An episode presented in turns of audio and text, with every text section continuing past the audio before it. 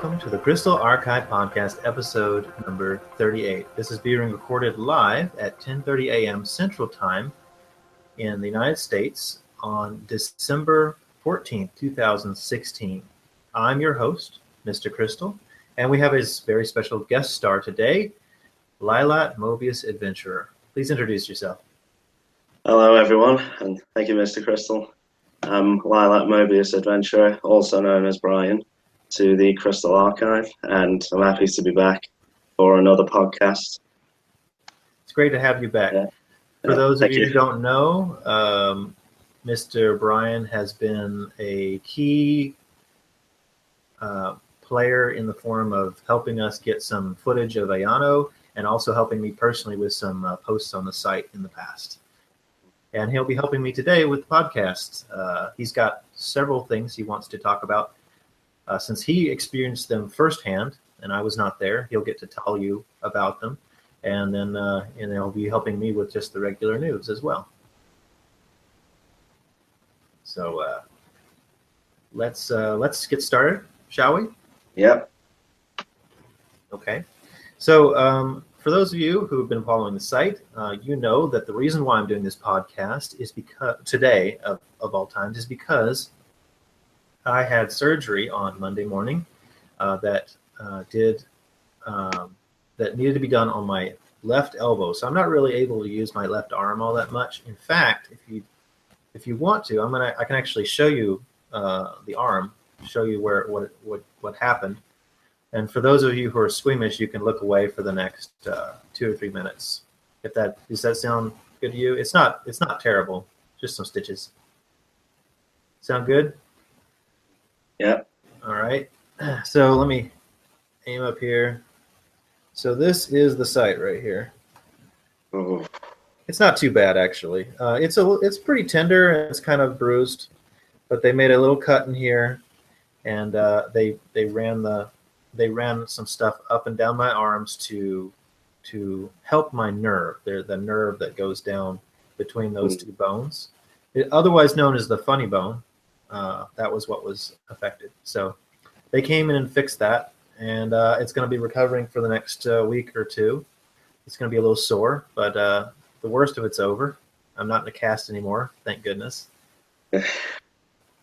and um, I wanted to talk about, uh, for those of you who looked away, you can look back now. I'm not going to show it again. So for for I wanted to explain the reason why we haven't had a podcast in about a year, and the answer is roommates. Uh, I'm currently living in a house with roommates, uh, and they are not aware of the Crystal Archive or my alternate identity. And um, they're usually here on Saturdays, which is when I would normally do a podcast. So I haven't really had the opportunity to do it. But now I'm doing it in the middle of the day on a work day, so they're not here. Plenty of time to do it. So that's why it's been so long. The last time we did a podcast, um, which was back in uh, uh, January, either late December or, or early January of 2016, we had just celebrated the 10th anniversary of the Crystal Archive uh, on being online, and the 11th anniversary is coming up in just a few days on January 10th, 2017. We'll be on, we'll have been online for 11 years, the longest running project I've ever done in my life. So that was exciting. It's going to be exciting. I'll of course post about that when we do it. And uh, since this this is being recorded in December, the end of the year, I want to go through the year, the entire year, do a, a year in review, and we'll talk about the major news stories that happened throughout 2016. Sound good? Yep. All right, now, um, Brian, we've got you've got the same list I have. I think I'm going to read. I'm going to read about five of these, and then you can, uh, if you want to jump into any of these or talk about any of these uh, in Okay. detail. Okay, so I'm going to just mention a few of these brief. I'm going to mention these things pretty briefly and uh, not really talk about them in detail because some of the things are going to have more detail, and Brian's going to be talking about them at length uh, in a later section. So, beginning right after the last podcast, we had uh, Ayano, the Crystal cosplayer, wish the Crystal Archive a happy 10th birthday. Then, shortly after that, uh, Ayano visited Further Confusion in San Jose, California, where our friend Brian and also FJ McLeod, the Fox McCloud cosplayer, and also uh, a newer friend of mine, Data Hog, who's based here in Austin, Texas, were all in attendance with her. They took tons of photos and videos, and uh, which most of which were submitted to the site, uh, showing off Ayano's Crystal cosplay and FJ McLeod's Fox McCloud cosplay. And Brian's going to be talking about his adventure there uh, in detail shortly. Then we had the Smashified team, which likes to go out and rec- and draw pictures of characters they want to see in, in Super Smash Brothers. They'll draw a a piece of artwork for that character, and for this month, that back in January, they chose Crystal, and they showed her in some kind of combination uh, Star Fox Command, Star Fox Assault suit and uh, made it look like she was one of the real characters in the game, uh, using the exact same art style that they use when promoting the real characters. Did you get to? And they also did as a, a, a speed paint, and they had commentary about about it and about the the character Crystal, which was great to see um, that kind of recognition for Crystal. Did you get to see that video, Brian? Ah, uh, no, um, not yet. So that's what I've been meaning to look for. Uh, okay, well, I highly encourage it. They have a, a, a guy who goes by Mr. I, I, can't remember his first name, but his last name is Sweeto, and he talked at length about how uh, great Crystal was, and he was one of the leading people trying to get Crystal in Smash Brothers last time around, mm. which we'll have some more news about that later on today. Then we had a little bit of sad news. Our friend Fox Type 1973, who is a uh, also a site reader and site contributor, uh, was going through some health issues, and he's in the hospital a lot for various problems with his uh, with his uh, uh, stomach and other organs, and he had to have a lot of treatments, and he was really kind of feeling down. And he asked for us to to follow him on Twitter and talk to him and just kind of give him some encouragement to keep him from being lonely. And uh, you can you can do that too. If you can you can follow him on Twitter. Uh, he just posted a couple days ago. His Twitter is uh, Tune. That's V O L P Fox Tune and that that article is also on the website. You just uh, search back in January or or look for uh, Fox Type 1973. And then uh, we found out that First Four Figures, one of the one of the big video game uh, figurine makers in America, uh, decided to do a replica of the Star Fox R-wing, complete with uh, LED lights for the thrusters looks really great. I think it's uh, I think it's like two hundred dollars though, so I don't actually have one of those, unfortunately. Looks good. Speaking of uh, figurines, they're also um, shortly afterwards, GameStop announced that they were going to be releasing a Fox McCloud statue. It's about uh, it's about six to eight inches tall. Can't see my hand. About that tall. I actually bought two of them, and I should have brought it out for the podcast, but I forgot. So it's it's over in the other room. Um, but yeah, it's a really high quality sculpted Fox McCloud uh, sculpture. Um, Brian, do you have any comments on any of these stories so far, or we should ju- we should just continue on? Um, I've I have been meaning to look at the first four figures uh, models um, however, I've been uh, busy with other things recently. Uh, um, that's on my to-do list, though. If I uh, remember correctly, I saw a post uh, a couple of days ago that said that the first four-figure R-wing in Europe, where they sell it in Europe, is actually on sale right now. It's still pretty expensive, but uh, you know maybe it'll be within your price range now. You know, maybe. Yeah, it's it's worth a look. Now, keep in mind, there's two versions of that. Uh, one of them is like the Founders Edition. It's like the first run, and it's got a slightly different coloration or something. And the rest, Alright. and there's just the regular ones after that. I'm not really sure uh, the details, but all these details can be found on the Crystal Archive. Uh, you just go back a few pages, and you'll find all these stories we're talking about. Okay. All right, so let's uh, continue on. so in March, we got a we got a massive Nintendo Direct focusing a lot on Star Fox Zero and Star Fox Guard, the big Star Fox game released this year. The first game in a long time since uh, Star Fox Command, unless you count re-releases of Star Fox 64 on the 3DS. Um, and we're going to talk about Star Fox Zero in detail later. Uh, we got a lot to talk about on that subject. You know, the, the first big Star Fox game in years. Um, there's a lot to go through.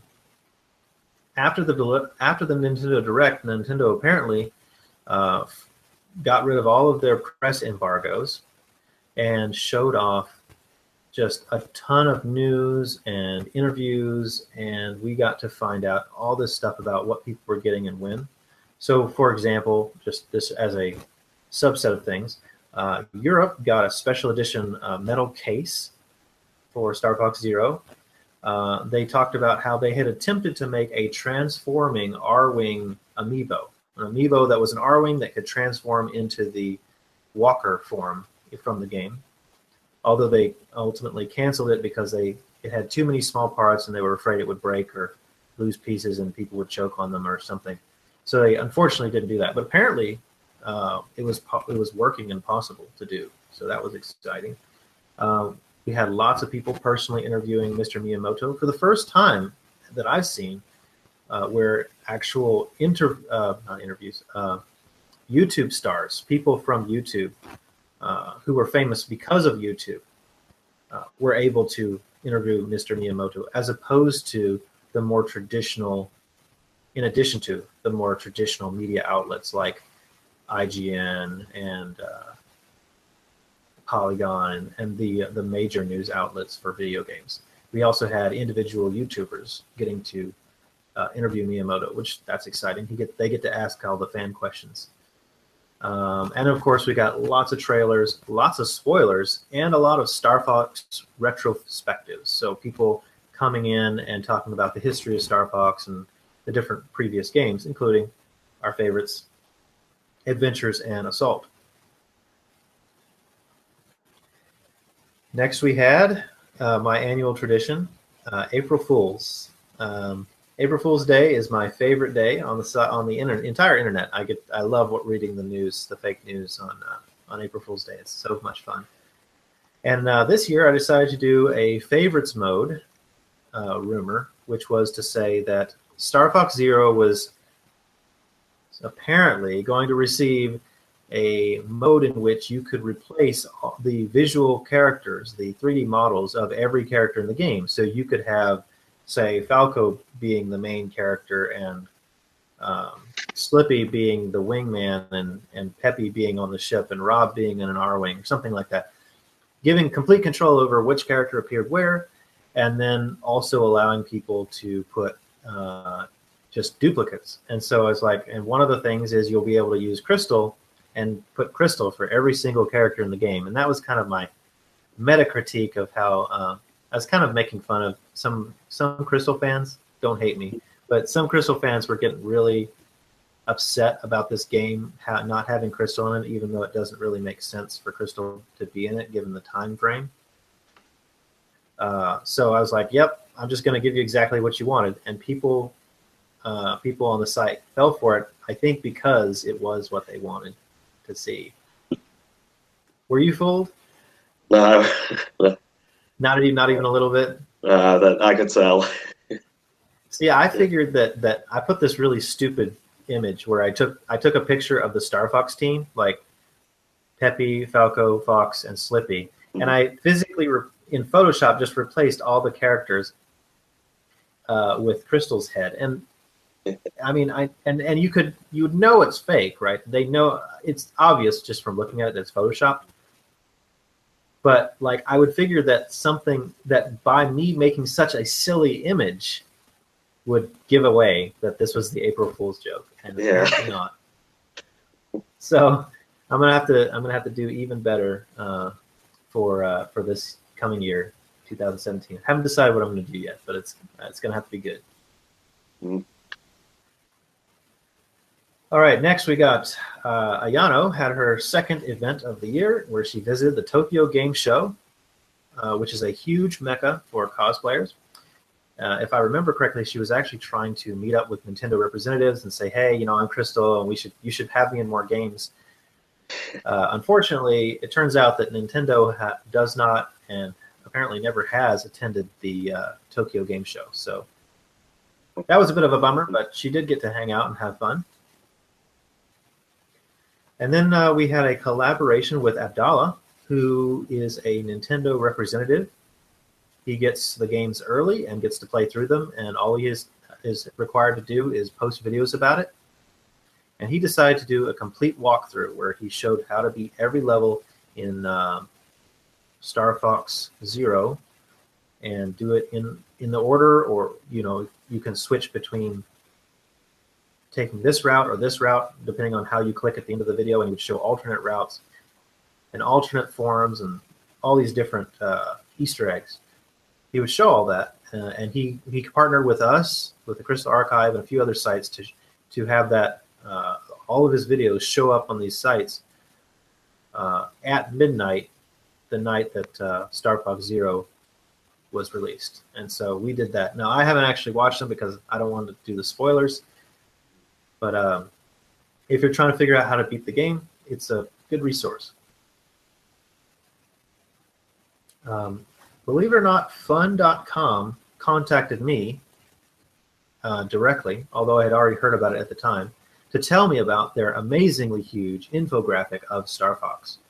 They made one giant image that has the entire history of Star Fox, not just the games, but um, some of the development, some of the unreleased games, and all, all of the com, uh, sorry, all of the cameo appearances of Star Fox and Star Fox characters in every game ever known. And there's quite a lot of them. They did a really, really good job. I don't think I found really any errors on that on that image. So if you want to get a top-down, complete perspective of the Star Fox uh, history, uh, that infographic is a great start. Have you seen that uh, that image? Um, I'm just trying to remember it.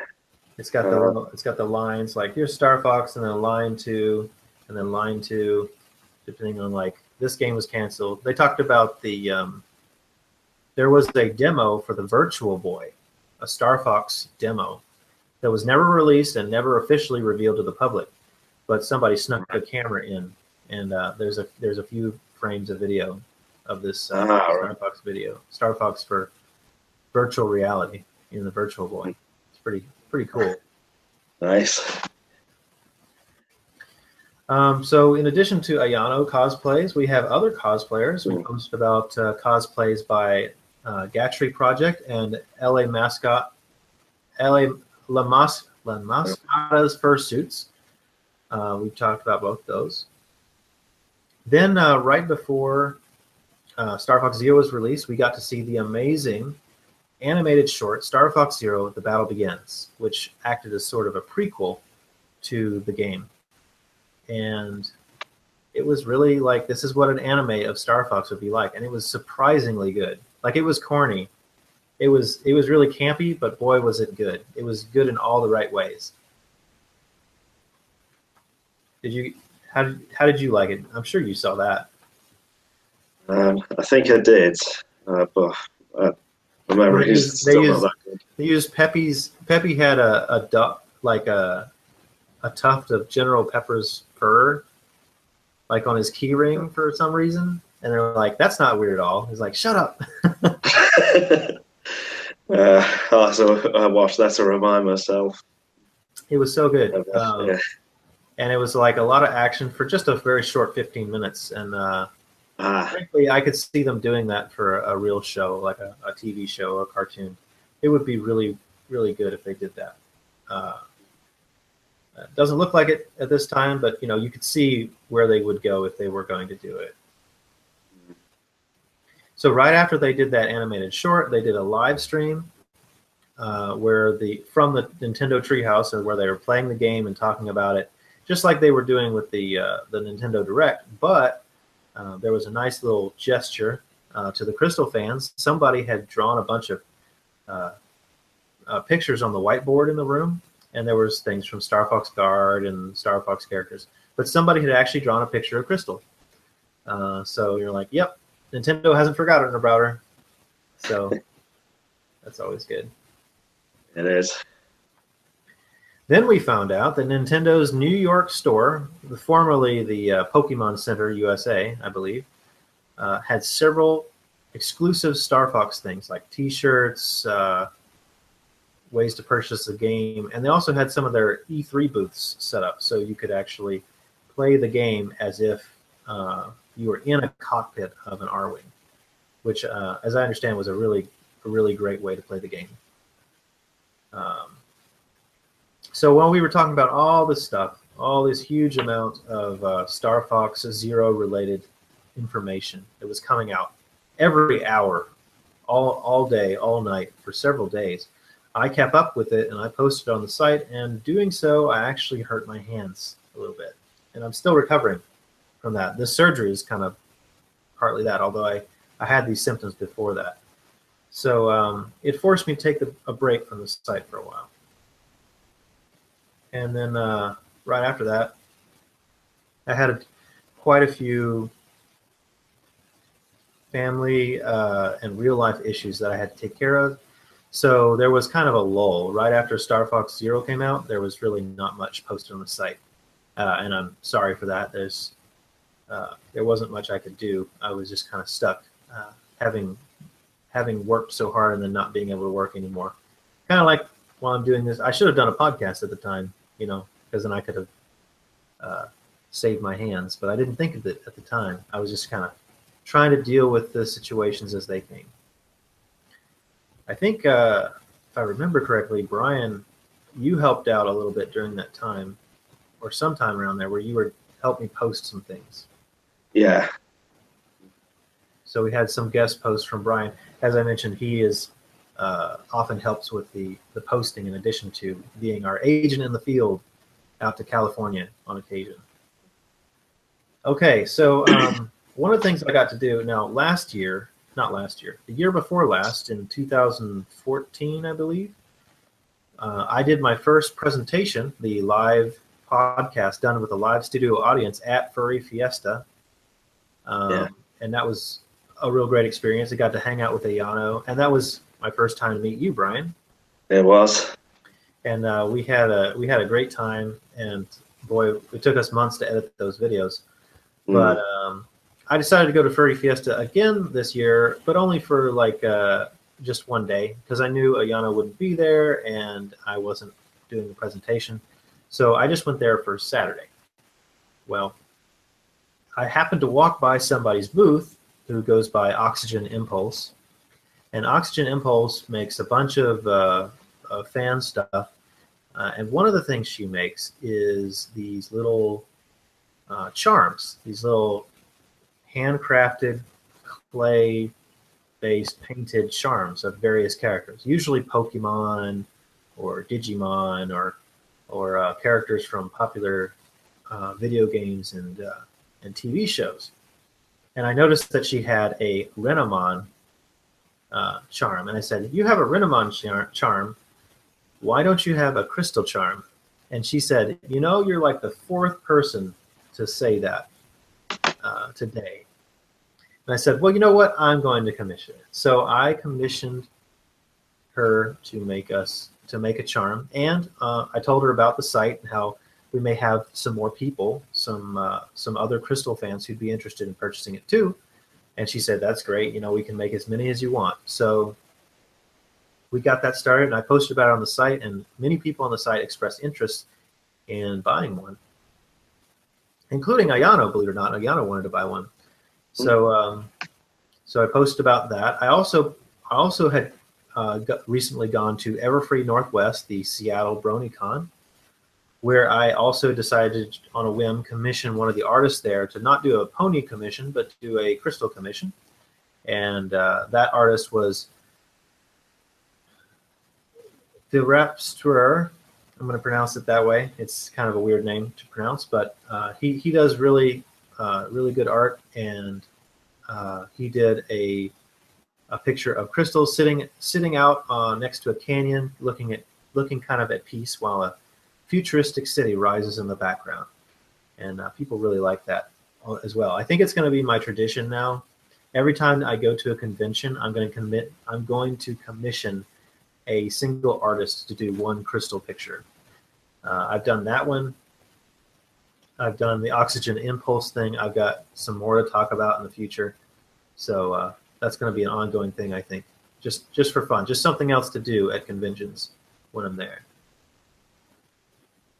Uh, Brian, you have any comments? I've been talking the whole time. That's okay. Um, but I've actually uh, been meaning to have a look uh, in buying a crystal charm. I've, mm-hmm. believe it or not, I've just been, I've forgotten about it uh, until a couple of days ago. Um, but yeah, since since a couple of days ago, I've been preparing for this podcast, so I've not had that much time uh, to look into it. But that's one of the things that's definitely going to come next. Okay, cool. Yeah. Um, I was just checking at the. I was just checking our chat, and someone re- reminded me that the guy's name was Jordan Sweeto. Thank you. Uh, yeah. And um, and yes, there was a history trailer, a history trailer for Star Fox on Nintendo UK's channel. I did post about oh. that.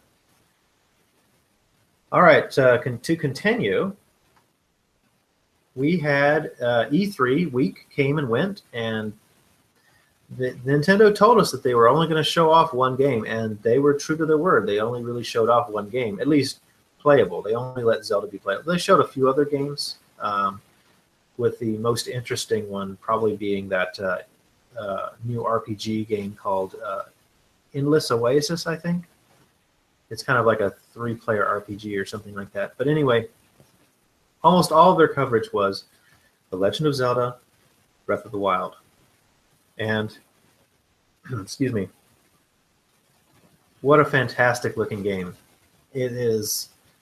I'm just really really excited about that game. I can't wait to play it. I can't wait to get into the Switch to, to play it, and uh, and it's kind of a game that everybody really wanted to play. It's like Skyrim, but with Zelda. Uh, and it seems like there's things to do all the time. No matter where you go or what you're doing, there's always something to do and it's a very non-linear story. You can go straight to the final boss if you're feeling uh, crazy, or you can, or you can uh, just you can just uh, play through it uh, as slow as you want and do all the little side quests. Um, and it's just really a remarkable looking game. And and even though Nintendo really kind of showed only one game, which people really criticized before the show, after the show, they're like, you know what, that Zelda game, man, that really won E3, as far as we can tell, like, is just so good that um, that that it that it that it got the best in show. And also, uh, Nintendo was live streaming for like eight hours a day, during which time we were uh, doing live. I had a live chat all week, and I was in the chat room watching this stuff with people because I was I'm able to work from home, so I had the stream up while I was working on my uh, my actual day job, and uh, I would jump in and uh, chat with you guys as things happened. And one of my favorite parts was uh, uh, there's there's this one lady who works at Nintendo. She was frequently on the live stream, and uh, I, I've lost her name. I can't remember her name, but she's a uh, she's an older Asian lady, very sweet, um, but she's got kind of that thing where she she knows English, but she doesn't know the some of the expressions quite right. So she'll she'll so she'll she'll be talking about how she plays Zelda, and she'll use this expression, and it sounds so weird. And she says, "Oh wait, no, I meant this other thing," and it was just like Freudian slips, you know. And she's my favorite. She was so funny, and uh, I need to go back and make a compilation of just her commentary on the Zelda game. what did you think about E3? Did you uh, did you watch any of that coverage? Uh, just the coverage that uh, they showed of Star Fox Zero and some people playing it. Um, at at this year's E3? Oh, that was last year. Yeah, that's right. uh, did no, you follow any of the Zelda stuff at all? Uh, not this year. I, I completely forgot about that. Uh, uh, Wow, you are missing out. uh, no. um, but it, yeah, next year I, I plan to follow as much as I can. Okay. Well, uh, we don't know what's. We have no clue what next year's E3 is going to have because, um, as I'll get to in a bit, we're going to find out most of the next year's stuff in January rather than at E3. So who knows what they're going to show Right. at E3. Um, now, by the time E3 happened uh, this year in 2016, it was pretty clear that Star Fox Zero was not quite the hit that they had hoped it would be um, and that's really kind of a shame. So Nintendo kind of went into this E3 with a, a down market, and then they only got to show one game. So people were kind of concerned, but uh, now things seem to have turned completely around. Even though Nintendo doesn't really have a major holiday uh, to speak of here, you know they don't they don't have much they're releasing here in the holidays. They may actually have been doing the best of all the systems because they released the Nintendo Classic, the the NES Classic, which was a runaway success. No one expected to be that popular. They released Sun and, Pokemon Sun and Moon, which are the best-selling Pokemon games so far. It seems they're just flying off the shelves. They're uh, releasing Super Mario Run in just a couple of days, and that's huge news. And then, of course, they've revealed some stuff about the Nintendo Switch, which has gotten people continuously talking about what that'll be about in the Zelda game coming out. So, even without that much in terms of product, Nintendo is really making major headway this holiday season to everyone's surprise, even mine. I thought that they were going to just kind of buckle down and just try and get the holiday early over as early as they can and focus on next year, but they seem to be doing okay. Uh, plus, uh, Pokemon Go continues to be a massive success, and they're they just announced some new uh, releases where you can get a a holiday Pikachu. It's a Pikachu with a with a uh, a uh, Santa cap, and some new Pokemon are appearing in the game, like Togepi and Pichu. Uh, basically, following the release of uh, the new Pokemon from the Pokemon movies, back when they you know they'd have a Pokemon movie and they'd reveal like two or three new Pokemon you know, a few months before the next game came out. So they're going to show off a few Pokemon like Togepi and Pichu, and then over the next few months they'll release all of the Pokemon from Gold and Silver. By the way, have you uh, do you play Pokemon Go at all, Brian? Uh, I did play it for uh, just a little while, uh, but then I stopped Yeah, because uh, I think I got up to level seven uh, before I stopped. So I just I wasn't uh, really go, uh, like going out that much uh, with my phone, but whenever I was, it was just basically trying to catch yeah, um, all the Pokemon that were out in the area. Yeah. That's the idea. And uh, you know, to be honest, I kind of use the game as an excuse to go for a walk. It's a good way to get Ah. exercise, right? it is. I didn't think of that. I've walked a, I've walked so many so many kilometers. Uh, I'm at level 24, I think, 23 or 24. Yeah, I think one of the people I work with is on level 24 as well. Wow. Yeah. Yeah. He, he might be a little further. This was, uh, say, about four months ago. Oh yeah. I only got to level 23 like uh, a couple weeks ago. So yeah, he's probably Ah, way further along than me. I got a late start in the game actually. I, I didn't start start using it until about two weeks after it came out. ah, So uh, I got I, li- I missed all the early uh, benefit, but um, I got to get I got to play the game without any glitches. So ah, right. that's kind of good. Yeah, I think I started uh, about yeah, a few months ago. Uh, but I did hear about um, a lot of uh, people over in America somewhere uh, looking for Mewtwo on a on a freeway. game that, that Pokemon's not even technically released yet. I don't think. ah, right. Okay. But they were like, I think pe- people would often go out and say, "Oh yeah, I found a Charizard. It's over here," and get people to run over there and you know trolling people. It's kind of funny. Uh, there was a lot of news this year about Pokemon Go. That's that's a whole nother podcast. Um, Mm. Let's continue. Okay. So um, there was a fantastic Star Fox comic, fan comic made uh, called Star Fox Lylat Legacy.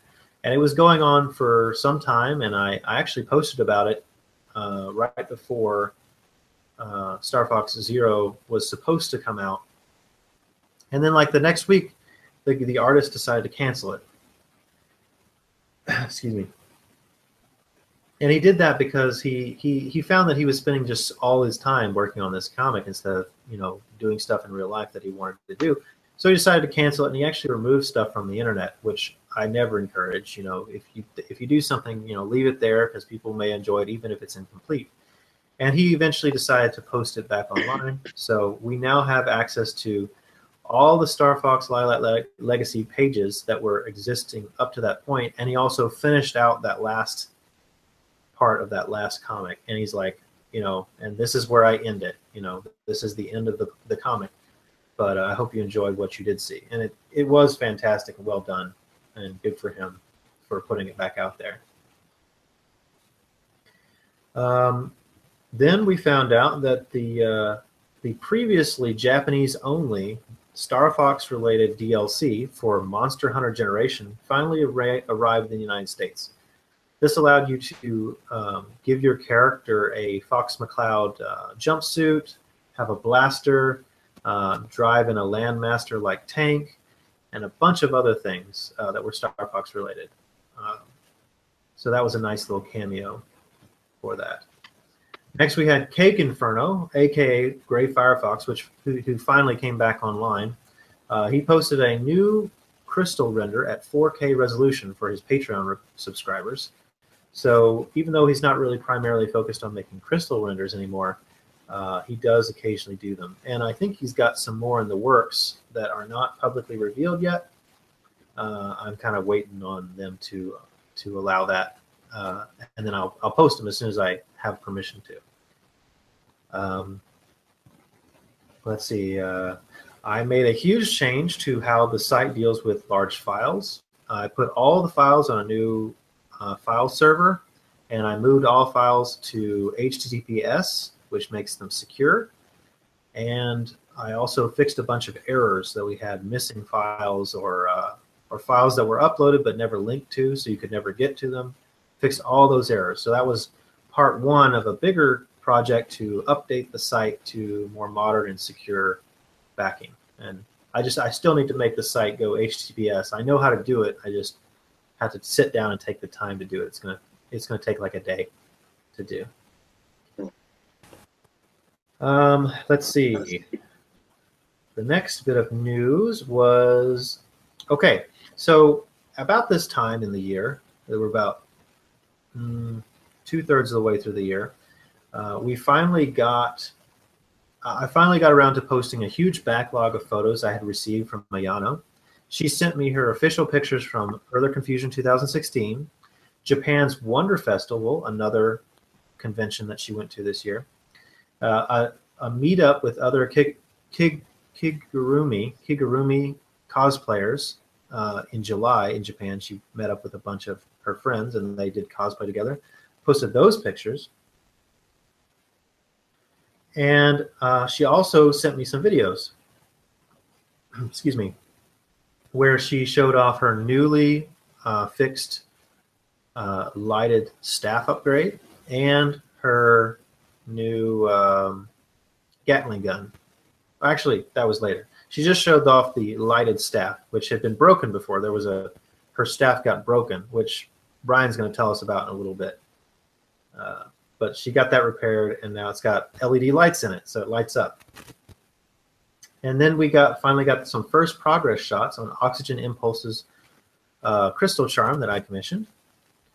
Uh, and then Ayano did another huge photo shoot. And this time she did a photo shoot in this um, futuristic looking hallway with lights everywhere, like she was in a spaceship. And she did photos in her assault jumpsuit, in her command jumpsuit. Um, she did it in her. Uh, I think did she use her adventure? I can't remember. if She used her adventure cosplay. She basically did everything, and she did all hundreds of poses, and I posted all of them, and they were really good photos. Yeah, I'm just looking through uh, her photos like on KA. Uh, I can only see her command outfit and assault outfit. Okay, but she was also she had her staff and her Gatling gun during this. During this. She did, yeah. Yeah. Okay, so um, you know what? I think I'm not sure. Yep. Okay, yeah. So the, earlier in this, I've already I, I accidentally skipped a story, you guys. So right after the Smashified team did the video live painting with uh, Crystal, um, Ayano publicly announced that she had finished her command outfit, her command jumpsuit. And she showed it off on her Twitter. And then a few days later, she showed it off publicly for the first time at Japan's Wonder Festival. So that's where that came from. So, so towards the beginning of the year, she almost made it to f- further confusion uh, with her command outfit, but she didn't quite make finish it in time. Uh, otherwise, there would have been photos from that uh, of the command suit. So yeah, so she sent more pictures of for the Star Fox Command's 10th anniversary. She did this huge photo shoot in this spaceship place, and it was really cool with all this cool lighting and Gatling gun and and uh, and staff, and that was really cool. Okay, next, um, I went to I went to a local convention here in Austin that was hosted by a friend of mine. Uh, it was kind of a Comic Con slash cosplay convention, and uh, it, it, was a it was a it was put on by a friend of mine who runs the local cosplay group. I I kind of do a little cosplay or try and get into it kind of seriously. Uh, not very good yet, but working on it. And uh, I decided to go just to see my friends. I hadn't seen them in a while, and I ran into this girl who did some really good art for really amazing prices. Uh, she goes by Manic Bunny, and I had her do a, a crystal convention, like I a crystal commission. Like I said, I'm to do these commissions every time I go to a convention. And I told her, you know, just have fun with it. Make her, make Crystal have just kind of a, some kind of combat suit. And have her in some kind of fun, like she's, she's, she's, she's enjoying herself, but she's also like in a in a, a military type situation. And so she drew her in a uh, Jill Valentine like uh, suit from Resident Evil, and she's doing kind of like a sideways dive while she holds her pistol up at the camera and smiling. You know, it's uh, it's pretty cute, very cute. I really enjoyed that that commission. It was a really good commission. Um, then we had uh, Mr. Max and his crew hosted a uh, two-hour-long live stream about their project to create the Dinosaur Planet animated series. Now, when we did that when we did that uh, live stream, I accidentally missed the first thirty minutes. Unfortunately, I mm. missed out on the first thirty minutes, uh, so I was I was feeling bad about that. But they were just talking about the project and what the plans were, and who the characters were, who's going to voice voice different characters. They're going to do it kind of like an animated comic book style. So it's not going to be fully animated. They're going to have little bits of animation in each scene, but each frame is mostly static uh, and it's going to have voice work. And they showed off some example animation, and then they had the question and answer session, which went off the rails rather quickly, and that was partially my fault. Were you on that? Were you on that? Uh, well, um, I, I, was actually uh, connected to it a while before, but yeah, I managed to see the whole thing.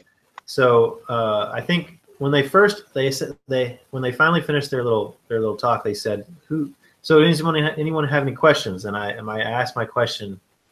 I think I said uh, it was and it was just Mr. Crystal. It's like, uh, hey Crystal, you know the character who played Crystal, will you marry me? and then and then somebody kept posting pictures of uh, Randorn, the the wizard Randorn, uh, mm.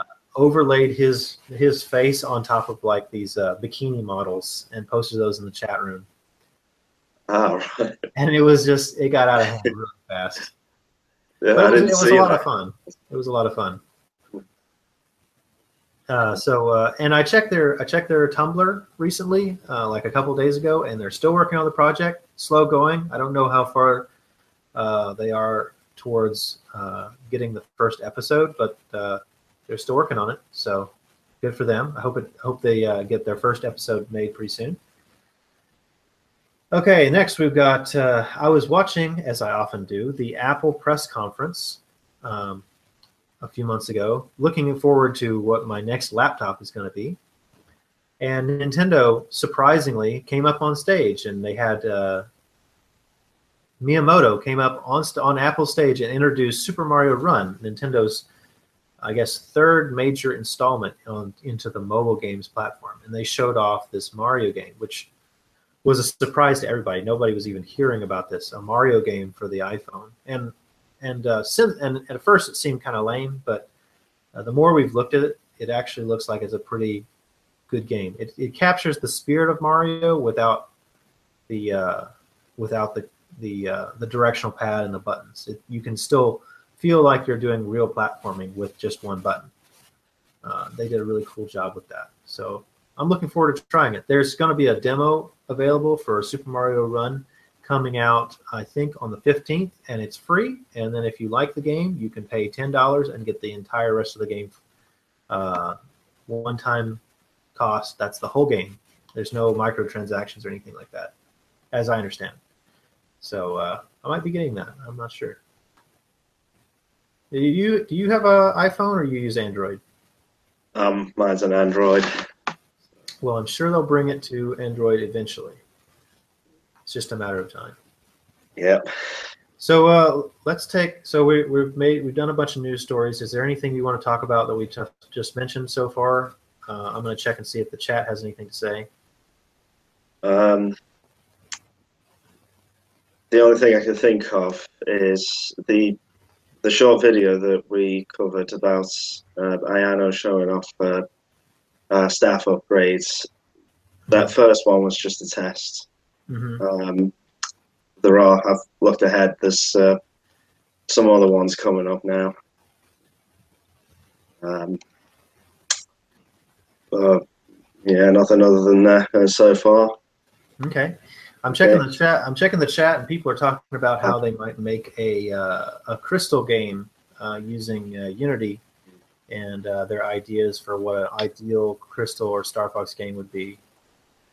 Mass. Effect style open world, hand to hand staff combat, and and without a totally disappointing ending.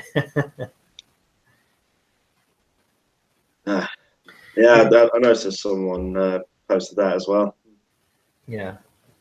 All right. Well, uh, we're we've we're almost to the end of the news for this year, so let's uh, let's let's trudge on. We're almost done. Okay. So we posted two new videos of Ayano showing off her new staff, the upgraded staff, and also the new the Gatling gun, which now, in addition to rotating and having sounds, also has lights now. So more LEDs. That's always good in props. Uh, Oxygen Impulse finally finished the Crystal Charms, and in addition to making the adventurous style, she decided to make all the other styles. So you can actually buy a Star Fox Adventures, Star Fox Assault, Star Fox Command crystal, and any one of them can also have a staff and or a um, uh, a stand, a magnetic stand that she can stand on. And I don't remember. Does she, is there is there also the ability to give her a gun? I can't remember. Does, is there a way to give her a gun, like a like a blaster? Maybe. Possibly. She Um, she's open to to customization, uh, so you can purchase it. Now, unfortunately, even though all these styles are available, she had to increase the price. So instead of costing like thirty or forty dollars, it's it's closer to uh, sixty to ninety dollars, depending on what type of uh, paint job she gets, because because the character is so complicated. And I actually have mine right here. I'm going to show it to the camera. I finally got my crystal commission, and this is the original and it is uh, the Star Fox Adventures crystal. There you go. Oh, And they- just freezing on my head again. Hey. There you go. and you see the tail is uh is attached with a little. Ah, right. So you can uh, you can see that she's got the whole thing, and everything's painted. She's got the tattoos. She's got the tattoos on on here. So just remarkable amount of detail for how s- small this is. But this is actually a very very large charm. This is larger than I was expecting by quite a bit, and it's actually quite hefty. It's a it's a hefty charm, and it came with the it came with this nice little uh, chain to attach uh, to her head if you wanted to to do that, right? So, um, oh, and and it and uh, well, you can't really see it on the camera, but uh, it does stand up on its own. It, it, it can. It doesn't need a stand to hold it up. It, it actually can stand up on its own. So, really remarkable job. Great paint job.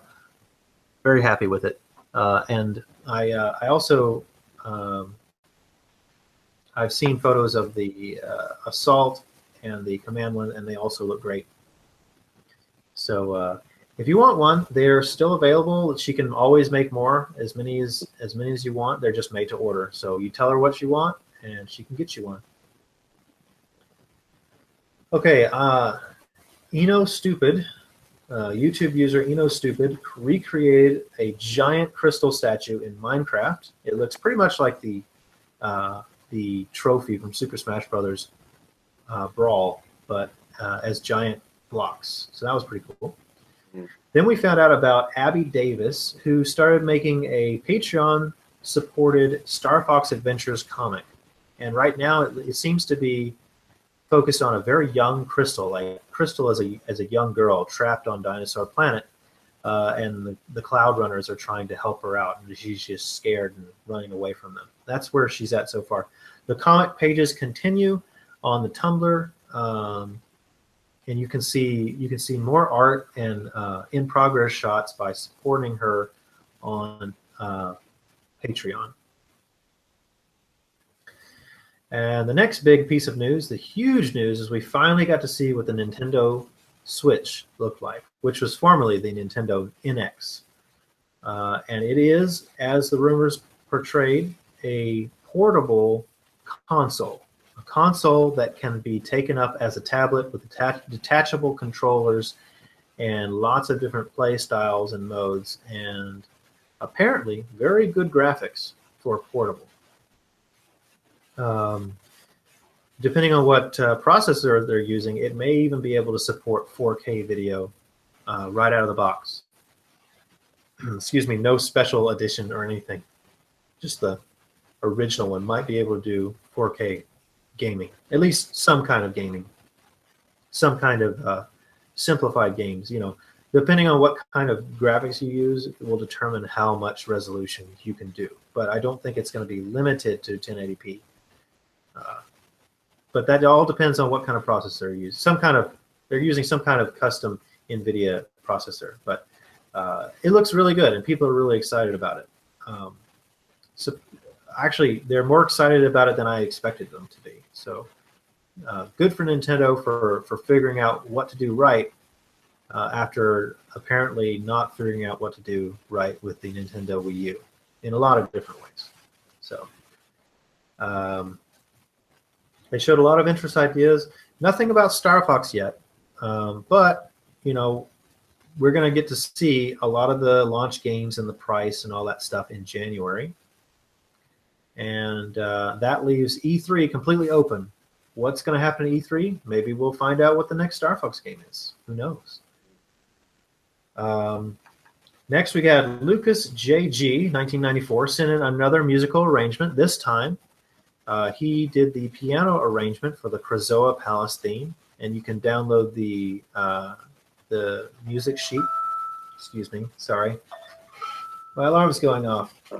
Oh, I thought you were playing the Krazoa Palace theme. uh, No, thing no, no. So it, it turns out that uh, it's time for my uh, daily meeting at work, but I'm not at work because I'm I'm home, you know, resting from surgery. So I forgot to turn that off. My my apologies.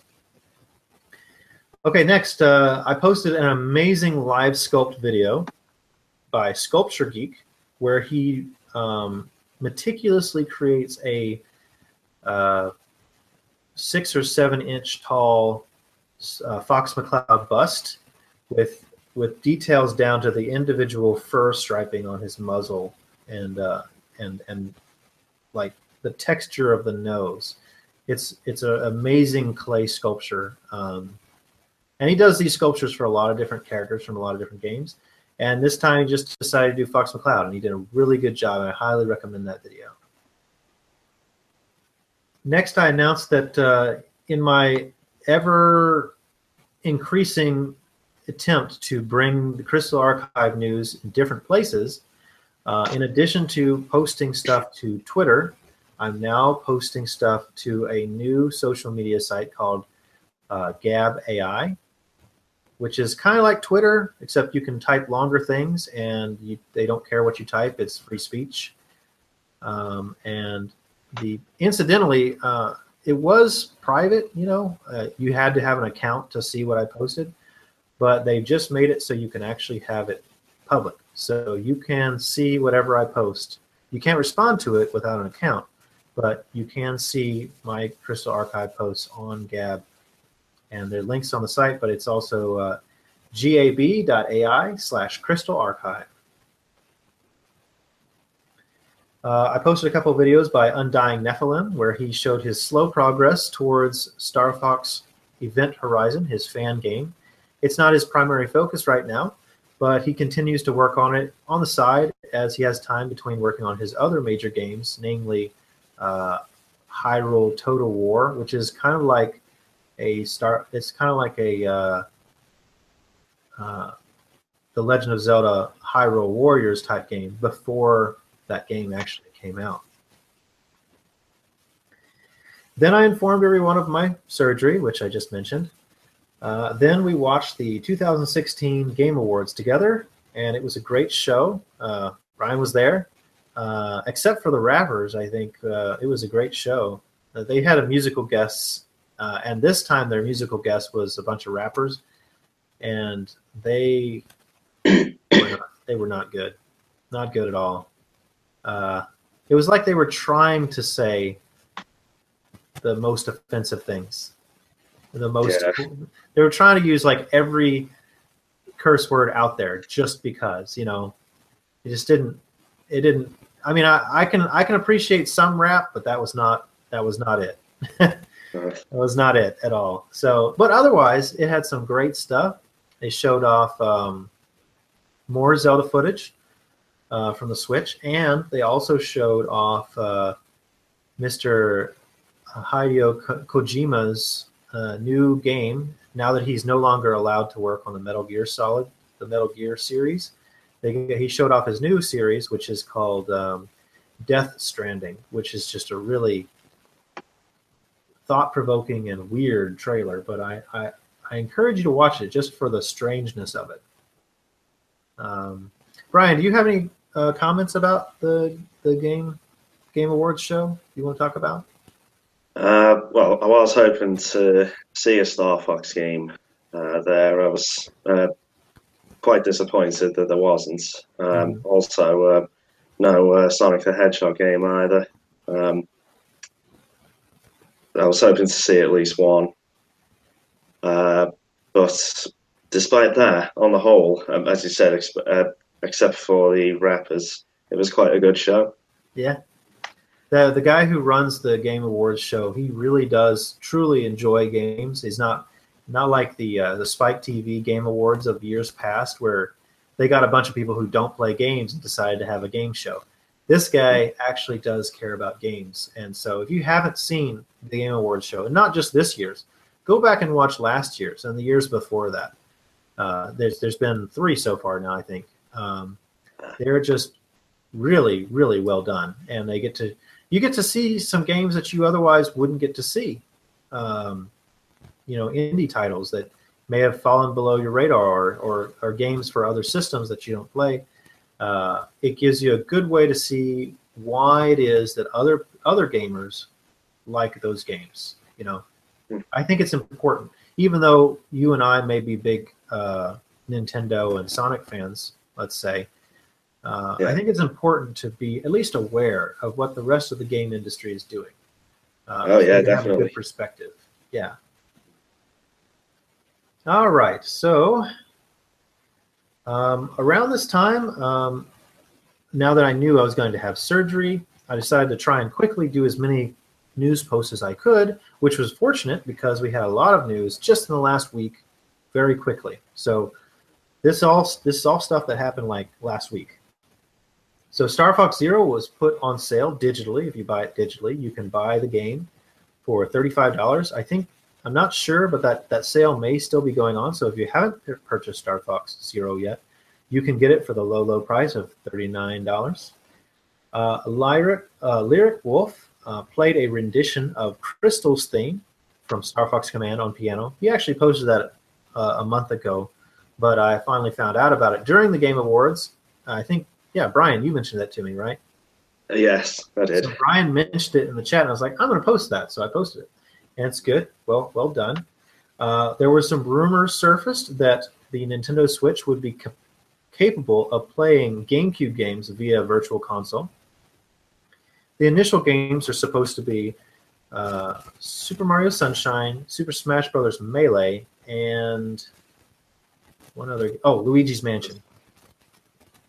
But that opens up the door to having Star Fox Adventures and Star Fox Assault as playable games on the Switch, uh, which many people, uh, are Star Fox fans, would have liked to do. I mean, we've seen uh, Star Fox 64 re-released several times. Uh, the original Star Fox has never been re-released because of the strange um, Super FX chip that, that, that it uses. But there's no reason they couldn't emulate it now. I just don't think they've gotten around to it. And then as far as games go with the GameCube games, um, Star Fox Adventures is going to be a little bit difficult to emulate because it used the full power of the GameCube's graphical hardware. But I think that Star Fox Assault should be relatively easy to port uh, to Virtual Console, and I'm sure they could do Star Fox Adventures if they they put their their mind to it, put some effort into it. I'm sure they could do it. It's just it's probably not going to be the first game since it was not certainly not the most popular game. They'd probably be more focused on making, say, Metroid Prime, Metroid Prime Two. They're they're really big franchise hits, uh, more so than Star Fox Adventures. Unfortunately, the that's just the way it is. Star Fox Adventure was not the most popular uh, GameCube game. There's no getting around that one. Mm. Uh, then we had the rumor that there was a in discussion a Star Fox Warriors game. Um, Koei Tecmo expressed interest in uh, expressed expressed interest to Nintendo to make another Star Fox another Warriors game, very much like their Hyrule Warriors game, and they actually said, you know what, I think we could do it with Star Fox.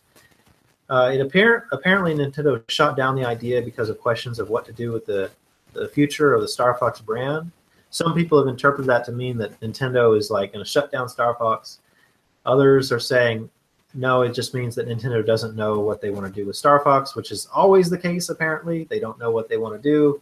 Miyamoto himself has said in the past that he's not sure what he wants to do with Star Fox. Uh, and that's why it took him so long to make Star Fox Zero, which in the end was not as successfully as he hoped. So uh, we'll see what that means. But it is, it is interesting that they tried it, and it was going to be some kind of uh, motion, not motion, uh, melee based combat with a little bit of space battles. So more adventure like, which if that game had come out, Crystal would definitely have been a playable character. So a lot of uh, a lot of fans were on the site were kind of disappointed to hear that uh, that we had a chance for a Crystal and a Star Fox game and it didn't happen. Did you have any thoughts on that, Brian? This is a big news last week. Yeah, um, I would have uh, really liked to see uh, a game like that coming out. Uh, that would get it in within an hour. um, but well, if, if it does come out, that'd be great. Um, it's one of the things um, I'll be looking out for, uh, just in case. Okay.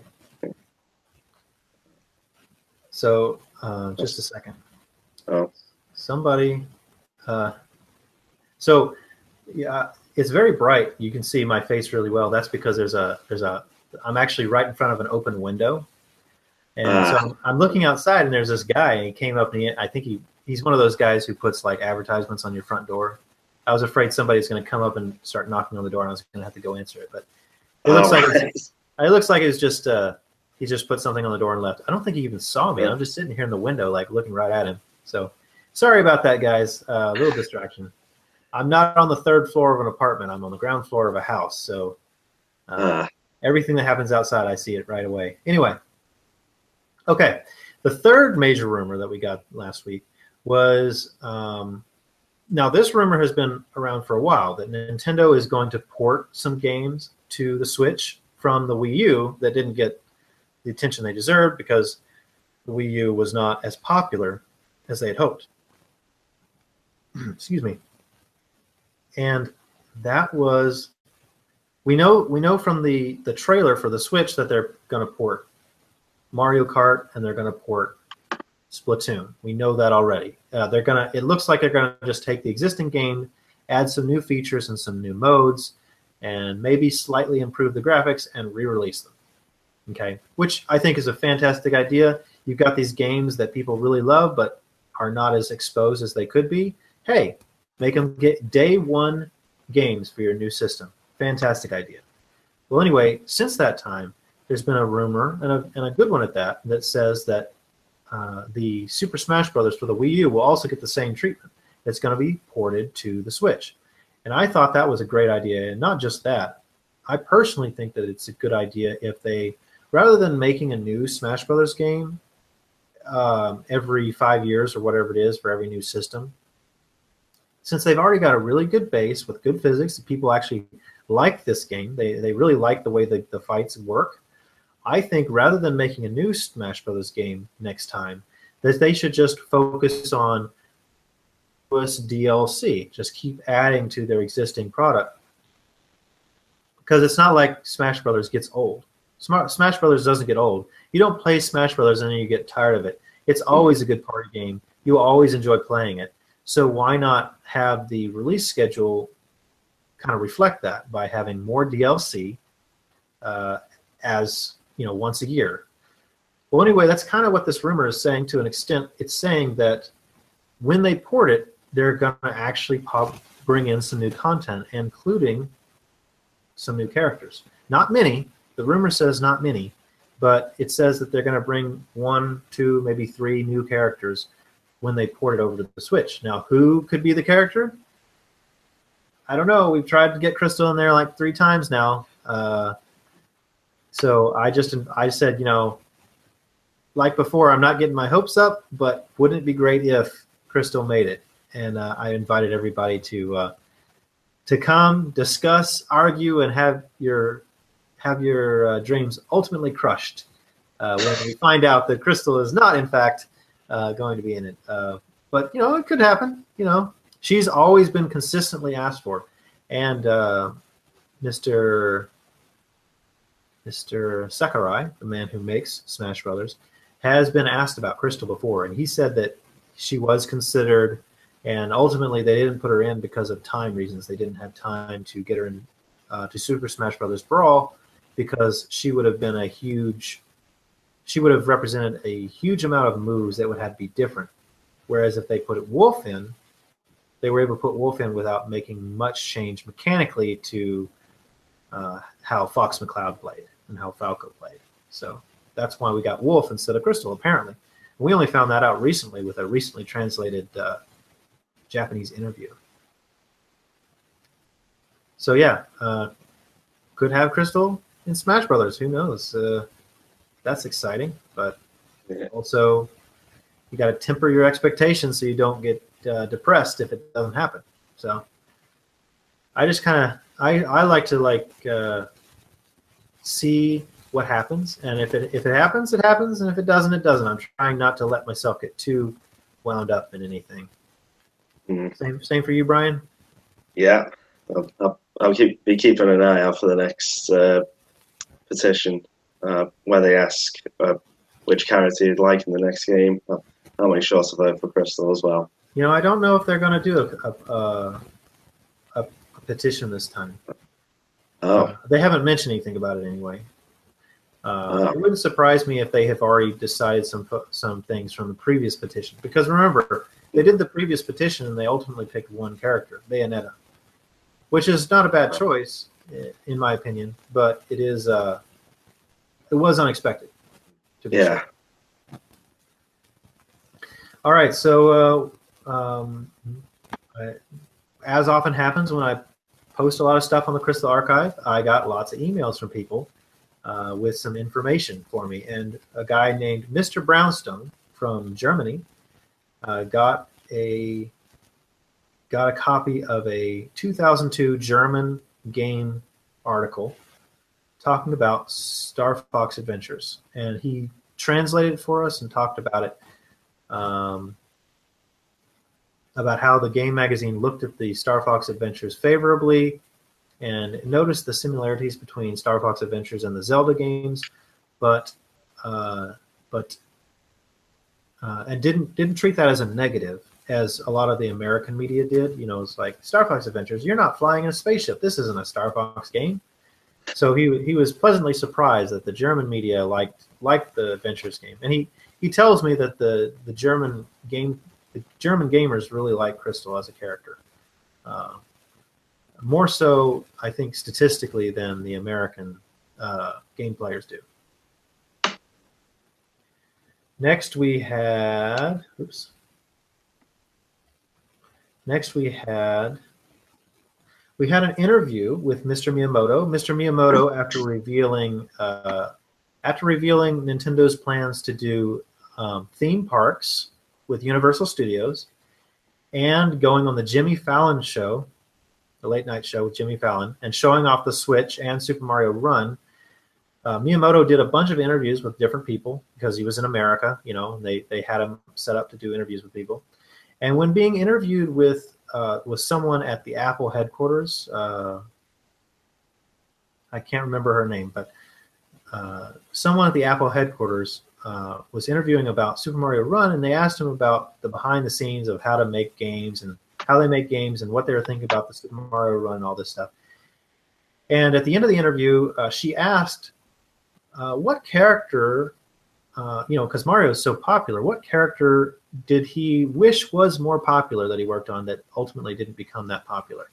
And he said right away, he said, "You know, I wish that Fox McCloud was was cooler. You know, I, I really wanted Fox McCloud to be a cool character, and he's not." been accept, as accepted as I had hoped he would be, and so I need to kind of focus on him more, and that's maybe encouraging. Maybe he's he's he's learned something from his um, he's learned something from what happened with the Star Fox Zero, and he's like, okay, well that didn't work. Let's try this other thing. Sorry, I gotta. I really have to put my phone in another room when I do a podcast. It's terrible planning on my part. So anyway, um, so he's look he's looking to put more energy into the Star Fox and Pikmin series. Long story short, um, so you know what does that mean? Could we see could we see the beginnings of a beta beta footage for the next Star Fox game at E3? I think it's probably a little too early for that, but it's uh, uh, in the next couple of next couple of years. Uh, we may see Star Fox again, in spite of the relative lack of success with Star Fox Zero. And the last thing I have is I just wanted to mention, I didn't mention these in order, but I just wanted to mention that, that there were several several uh, really good Star Fox related fan films that came out on the internet this year. Uh, we had In Game by Mega Steakman, Star Fox Zero versus Star Wars Battlefront, Battle for Earth by King Bob Videos, and one of my favorites, Star Fox Paint by Toasty King. Uh, Star Fox Paint actually features Crystal um, and voice acting, and it's pretty funny. and so we get we whenever I see a good Star Fox animation, I like to put it on the site too. So there you go. That's a that's 2016 in a nutshell. A very very long nutshell that takes that takes uh, apparently an hour and a half to talk about. Has it has it really been an hour and a half already? Man. Yeah, almost. so, with that done, um, let's go back and talk about uh, individually um, some of the more important stories. Now, Brian, Brian went to further confusion this year, and I want him to tell us about the experience of going on the trip. Remember, he's from he's from the UK, and uh, so he had to travel to California, and uh, he's got some stuff to talk about the trip, uh, the parade, following Ayano around, videotaping her, photographs, hang out with FJ McLeod. Uh, we have a couple of incidents that we're not allowed to show, but uh, I think you can talk about them. Yeah. And just talk about the different out, outfits that she wore and just any stories you have about the trip. We'd love to hear about your, excuse me, um, hear about your Further Confusion 2016 experience. So it's all yours, Brian. Uh, thank you, Mr. K. Um, the trip, uh, getting there, there was a slight hiccup um, in that my flight at London Heathrow was a bit delayed um, for a longer layover than I had in Fort Worth, Dallas. Mhm. So um, by the time I got to Dallas, I had to spend uh, the night over there. Um, not actually that far from where Furry Fiesta is. Right. Uh, but but yeah, there was not really that big of a problem. managed to catch a flight out the next morning, uh, the rest of the way to California, and luckily I made it in time for the con. Uh, the Thursday, um, I didn't see Ayano there uh, on the Thursday, uh, cosplaying as Crystal, but I did manage to see um, a few other uh, fursuiters there, and as usual, I went round uh, gathering photos and footage. Um, the footage I've got of the other first fursuiters is on my YouTube channel, uh, along with the parade as well. Uh, yeah, Friday And we was posted, we posted, Sorry. the, we posted the parade already. Uh, Yes. We posted your parade footage on the site. um, yeah, Thursday. Oh, sorry, Friday. Uh, that was the first day I saw Ayano, and she was wearing her assault uh, costume there. Um, I think at that point it was uh, newly upgraded uh, from Furry Fiesta 2015. It was. Uh, Uh, it, it features uh, a more shiny material, right? It does, yeah. Um, and also that plastic thing she had on her back at Furry Fiesta, she had that uh, removed as well. Um, and she had her staff with her as well. Uh, something that happened on Friday. Yeah. Um, yeah, same as Furry Fiesta, we went round uh, the con at first. Uh, posing for photos and uh, going in the main hall. Uh, we actually did like a mini photo shoot uh, with her leaning against one of the pillars. Cool. Uh, so there's that's one set of photos. Um, did I did I give any of them to you? Yes. Uh, you, you you gave me some. Um, we'll talk about the the total the totality of the photos later. But yeah, uh, Mm. we posted some of your photos. Yeah. Just can't remember if there were any from the Friday in there, but it's okay though. Yeah. Uh, shortly after that, um, we went outside of the convention center uh, through to the Hilton uh, at first, and then around uh, both the hotels and the convention center to a what looked like a picnic area. Um, where at one point there was a lot of pigeons around. um, they were they seemed to be like gathering in just one spot. And if there was one phrase i had in my head it was okay i think i know where this is going. It's a bit like waiting for a bomb to go off but you know it's going to happen but you don't know when. So um, yeah in the meantime the the children that were nearby they kept on asking questions uh, well just a few of them and talking about which games uh, Crystal was from. Uh, during that point, a few more pigeons came into into the pile, and then as I knew it, they all just seemed to just take off. Uh, I don't know whether anything spooked them, but yeah, they started to fly up, and then one second after that, they headed straight straight for us. Uh, me and Ayano and a friend of hers who was also with us. Um, Ayano was the only one of the three of us who didn't duck. so, uh, so uh, yeah, she was the only one who didn't get spooked by them.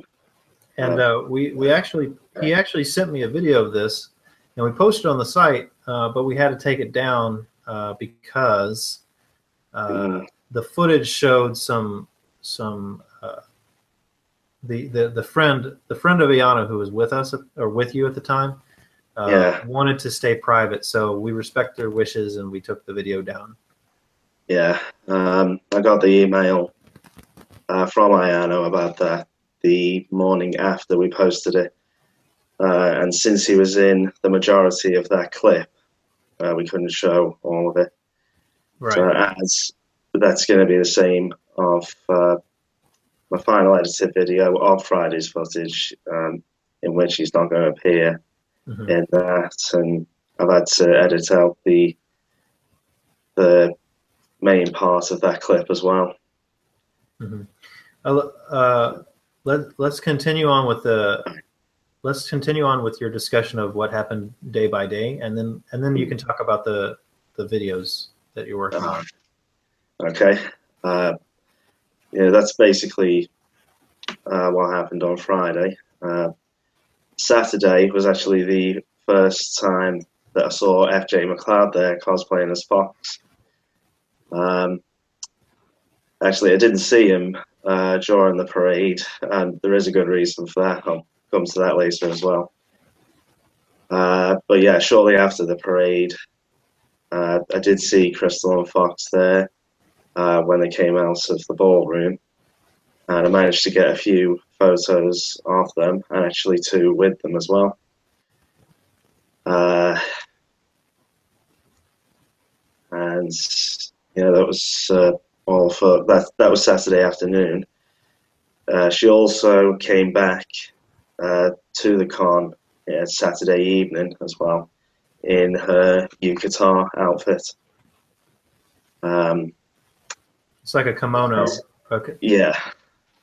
yeah, Did I, did I pronounce that right? Kimono? Yeah. Yeah, kimono.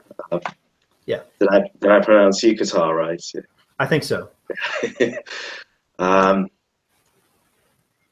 yeah, oh, I was also joined by uh, Data Wezog there. Uh, we had met, I think, on the Thursday as well, and we kept on occasionally uh, bumping into each other. But yeah, he and I went round with Ayano Saturday night. Um, nothing really happened there apart from a serious wardrobe malfunction, which I'll explain in detail um, as well later on. Uh, then comes Sunday, uh, which in one of uh, my guest posts on uh, Crystal Archive was, uh, as I called it, Crystal and Fox Day. Um, in the afternoon, uh, Fox joined uh, Crystal as we went around the convention. Uh, one good thing uh, which happened in the main hall is that um, another, I think it was a cosplayer, but I'm not sure, but he also had the same uh, thing on his wrist which Fox McCloud had. The uh, the the Nintendo Power Glove, I believe. Yeah, I think so. Yeah. Uh, he started playing the theme tune to Corneria uh, from the original Star Fox game on his mobile in the background, uh, which Fox McCloud started to dance to, and then Crystal joined in. um, I managed to get uh, most of uh, the footage there. I can remember I had to change the battery about halfway through. So, uh, if anything, I only missed a couple of minutes uh, but I got most of it. And yeah, short. Also, as I said, shortly after that, um, Crystal did a dance of her own, uh, and I got all of that. Lovely. Um, Was that the end of the Was that the end of the show? The Sunday night? uh, Sunday night, yeah. Um, Ayano came uh, to back to the con on Sunday night in her yellow swimsuit. Oh, Uh, Yeah, um, and I think I can't remember seeing this in any other video of um, when she was at the convention in the past, but I think that, that was the first time that she went into one of those uh, disco dances. Um, oh. Now, see, I see. Uh, Brian sends me uh, his footage and uh, and photos, and I had not seen that part yet. So I don't. You haven't sent me Sunday night yet, have you? uh, I did. Uh, I did send it not directly. Um, Oh. It is. Uh, it is one of the videos that uh, you've seen. Uh, So I haven't seen it yet. So oh, so so so maybe this is a good time to discuss what we're we're talking about.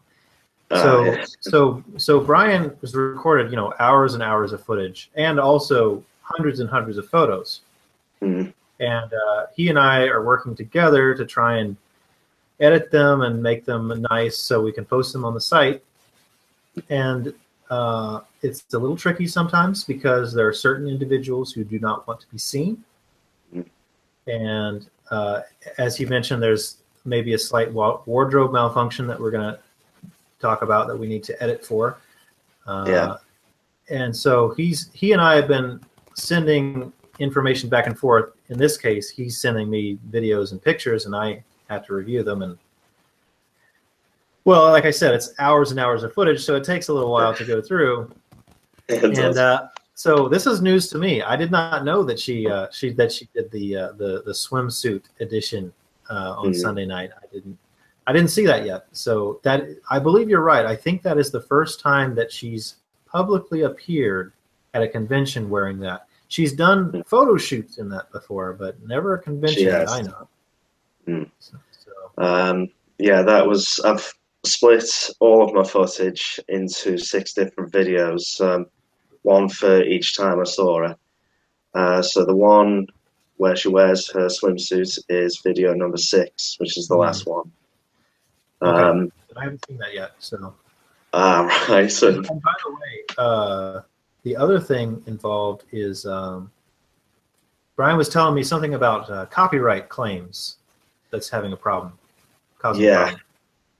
Um, hopefully that's all sorted. But uh, yeah, when uh, what I've been doing up until now is uh, uploading my finished videos to YouTube. Uh, once Has told me that they were okay. Uh, the one in which Ayano wore her yellow swimsuit, uh, as she uh, visited the disco, uh, there were about four songs playing in the background two of them were considered copyright content. Uh, so I had to take them down off YouTube and then uh, edit those scenes out. So all I've done is just muted those parts. Um, and it took uh, the three or four attempts to get it back up with no trouble. Wow. So, yeah. And that's not really that's not really fair because you don't have any control over what they're playing, you know. But Uh, exactly. but that's the way the copyright system works apparently with uh, YouTube videos. Yeah, and I would prefer not having any red flags on my accounts. Of course. So so so I just want to point out that this is we're in December of 2016 and all these videos and photos were taken in January of 2016. So it's taken almost a year and we're still not quite finished uh, editing and uh, getting approval, right? Because we also he also likes to run them by Ayano to make sure she's okay with what we posted. Uh, and, that, and, and in this case, it's all Brian, right? Because he's the one doing the footage this year. But last year, um, both both Brian and I both had separate videos, or Mhm. maybe it was two years ago. But we had separate videos that both needed to be approved. And generally, Ayano approves of most things. It's just the sometimes her friends like to keep their themselves private Mhm. uh, and not appear on video. Uh, there are there are still two videos that I'm working on. Uh, the one from Friday and the one from Saturday night. Uh, at this point, I am finished with both of them. Uh, I have sent them to Ayano for approval. Only she I haven't heard anything from her yet at this Mhm. point, so I'm still waiting on that. Let's talk So, about. oh. Yeah, go ahead. I was, I was going to say, uh, hopefully, it shouldn't be too much longer uh, Yeah. before they're up. Yeah, and once once we do, we'll be uh, I'll be of course uh, happy to post them on the Crystal Archive. Uh, there is there are two other things I know of about this stuff. Uh, one is uh, the yukata thing. So why Yeah. don't you tell me about? Let's talk about that because this is kind of a tricky subject. Uh, s- about halfway through uh, Saturday night, when uh, as Ayano and I were walking round, uh, part of her yukata came loose, and uh, I could see some uh, like censored areas. Uh, so I had to use a black circle on my editor to cover those parts up. Only it, it was it was a little complicated uh, with the editor that I've got.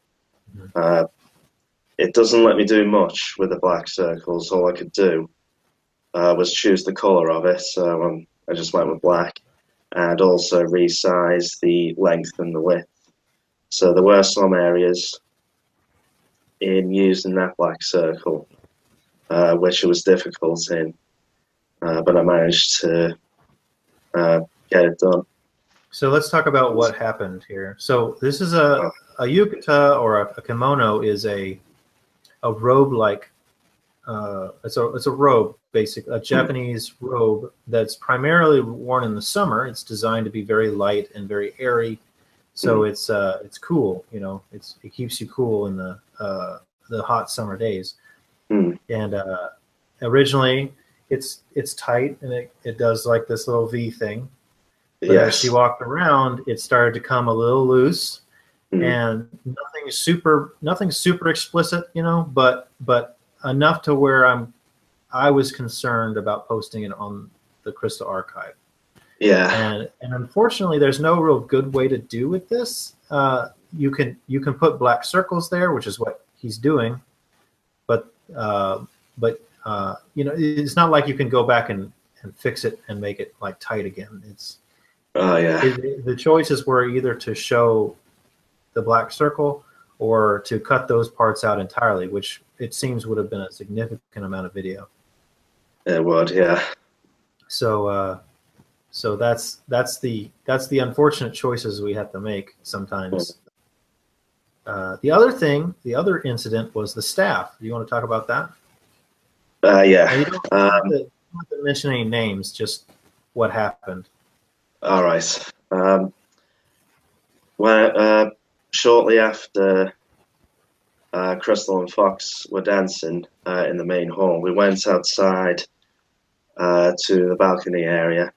Um, not sure if it has a name, but oh wait, it did, but I can't remember it. But anyway, uh, we went over to the back to get some more photos of both Crystal and Fox. Uh, Ayano had placed her staff against uh, a plant pot that was nearby. Um, and yeah, a few minutes later, uh, something happened with the plant pot because uh, once that moved, her staff also moved as well and just went straight down on the ground and then broke. Did it like did it shatter or did it just break into a, a single piece off or something? Uh, luckily, it didn't shatter, but a couple of pieces uh, broke. There was Hmm. one of those like uh, little blue lights, like on the top, on the side.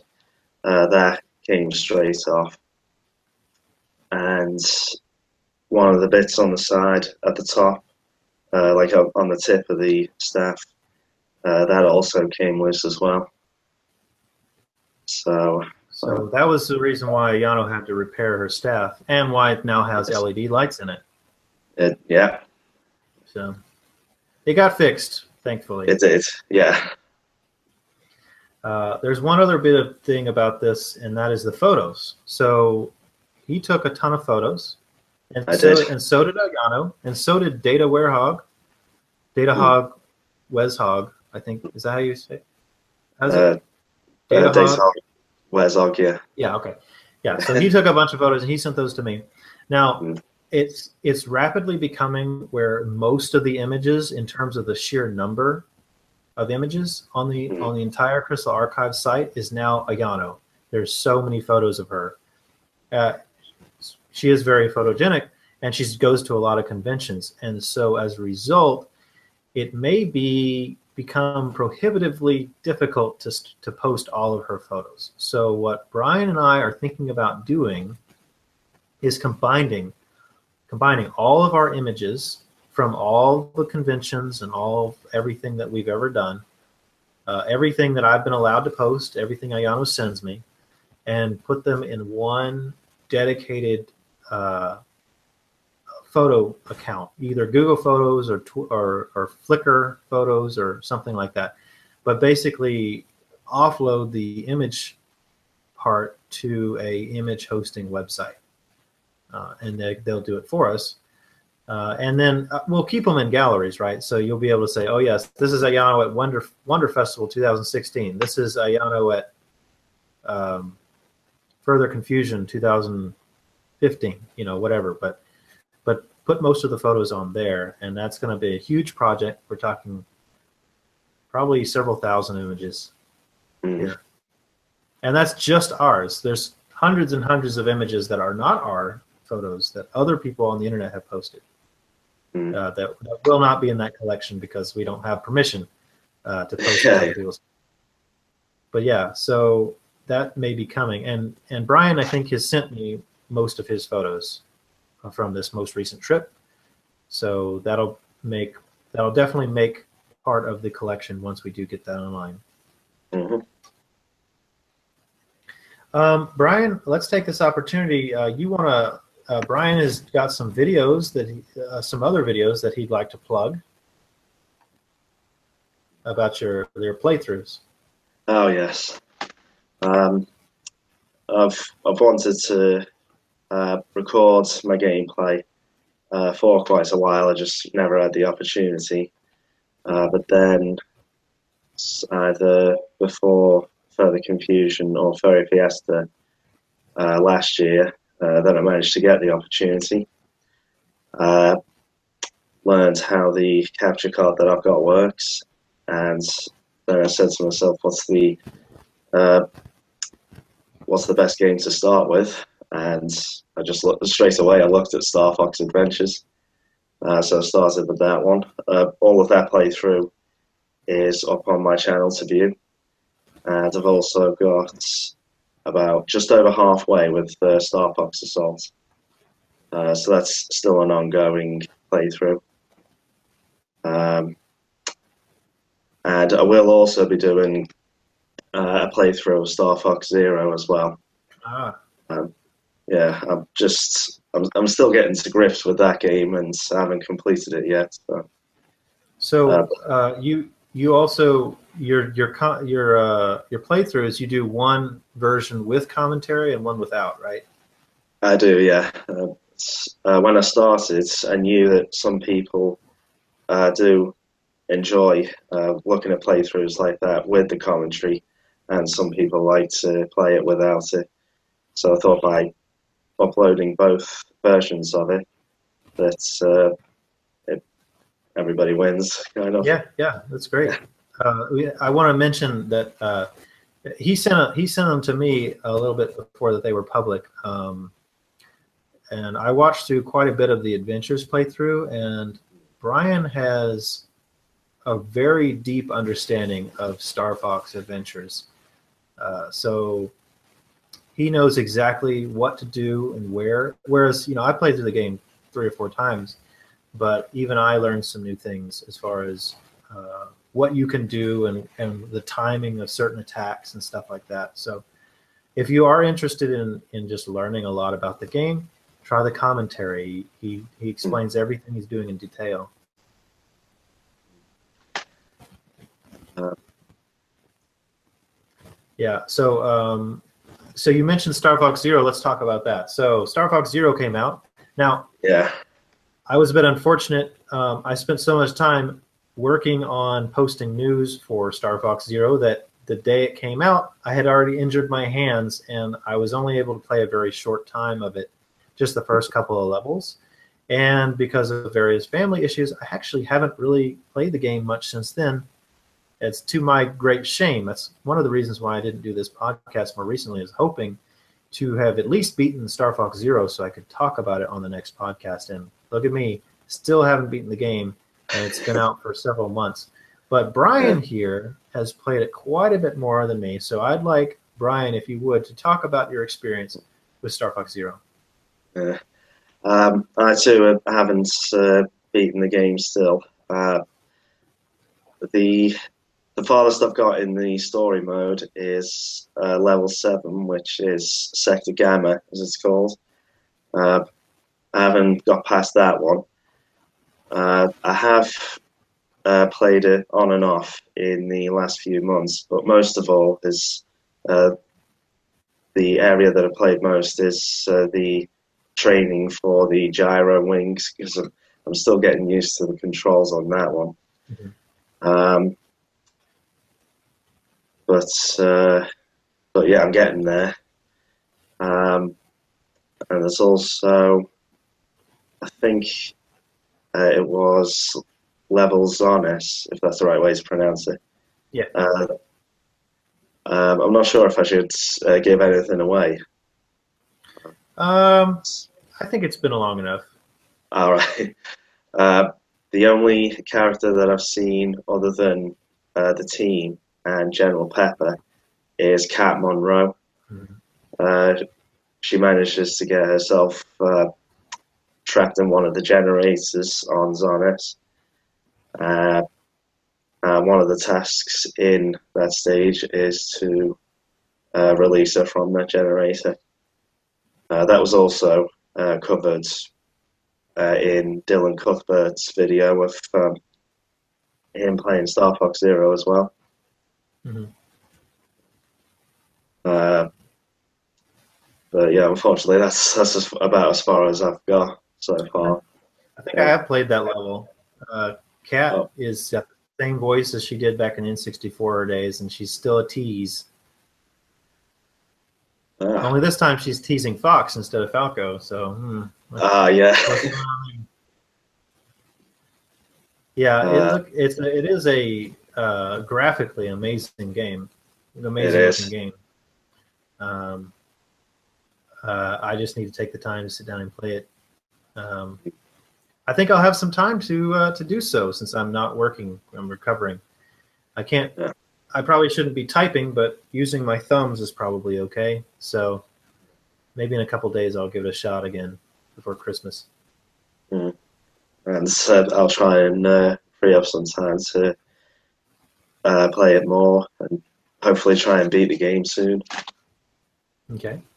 So um, I think we talked about most of the other stuff we were planning to to discuss in detail uh, during the actual news segment. So let's move on to what's coming up soon. It's All been right. uh, we're we're rapidly approaching the two hour mark, and I don't want to go too long. So let's talk about what's coming up next. So uh, as I said, I got the the crystal charm. I I've shown it to the camera. I need to make a post about that uh, receiving that. Um, let's see.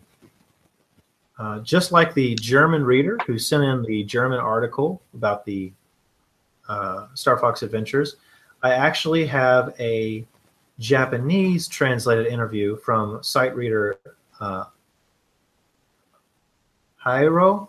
I'm going to pronounce it Hyro, uh, who who has an interview with the creators of Star Fox Assault. And this is interesting because they talk about behind the scenes, like what it was like making Star Fox Assault and the decisions they made.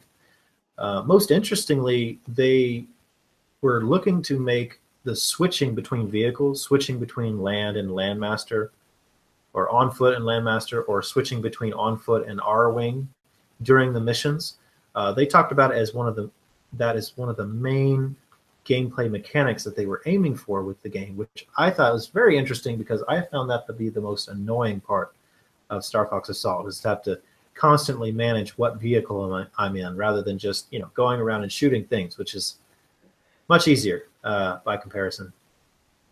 Uh, so I'll be posting that article and the, the translation provided by Jairo. Um, we have, let's see, we have since I won't be able to type much, I can I can still use my right hand to use like the arrow keys and stuff. So what I will be doing, um, hopefully sometime this week, is going through the remainder of the Star Fox Assault audio that we ripped, you know, two years ago when I did my presentation at Furry Fiesta, and go through, finish reviewing it. Excuse me, and uh, finally post that on the post that on the site. So we'll finally be able to replace all the crystal audio from Assault with direct feed audio, uh, as well as all the other Star Fox characters for that matter. Um, so I can get some of that done. I started looking at emulation again. Um, as you know, I did emulation to get the HD versions of Star Fox uh, Adventures cutscenes, and I need to do the same for Star Fox Assault. But um, you know, YouTube's been improving their technology again. Just before I released the the Star Fox Adventures videos, they made available the ability to upload 1080p 60 FPS video. Well, now YouTube has the capacity to do 4K video at 60 frames per second and even 8K video. And I thought, what a great test uh, to, to use the emulator, I'm going to use the emulator to record 8K Star Fox Adventures cutscenes and upload them to YouTube. I don't have a computer capable of watching them, but I'm but I can make them. So it, it would be an interesting experience to put that up there. One of the very few 8K videos on the entire internet is going to be Star Fox Adventures, which I think will bring some some awareness to uh, Crystal that she wouldn't otherwise get. Uh, unfortunately, the emulator is actually broken right now. Um, you can't you can't break. I, I, tried it. They just recently made it so you could record like 8K video, and so I tried it and it doesn't work. And I and I've tried and I found out why. And we I posted a bug to the emulator thing, and they've already fixed it. Good for them. They're they're they're on the ball. They fixed the fixed the emulator, but it's not been released yet. So as soon as that releases, I can start recording 8K Star Fox Adventures footage. Oh, by the way, for those of you who don't know, um, so 1080p is full HD. That's uh, 10,000, or sorry, 1,080 lines of vertical resolution, top to bottom, and usually about 19, 1920 pixels wide. If you were to take four of those screens and put them in a grid, that would be 4K. If you were to take four of the 4K screens and put them in a grid. That's 8K. So it's like something like 16 million pixels or something like that. It's ridiculous. Uh, but because it's an emulator and it's digital uh, 3D animation, there is no limit to how big the resolution can be. The textures won't look that great, and the lines will be kind of harsh because they're low poly models, but the video will be sharp and crisp at 8K. So that's kind of like a little experiment for fun that I'm doing. Uh, and I thought, you know, why not? You know, so yeah. Okay, now this is a big one that I've been kind of sitting on because I haven't had time to post it. Um, for m- probably more than a year now, there was a Skyrim mod for Crystal. You could actually play as Crystal in Skyrim, which is a great use of the char- the character.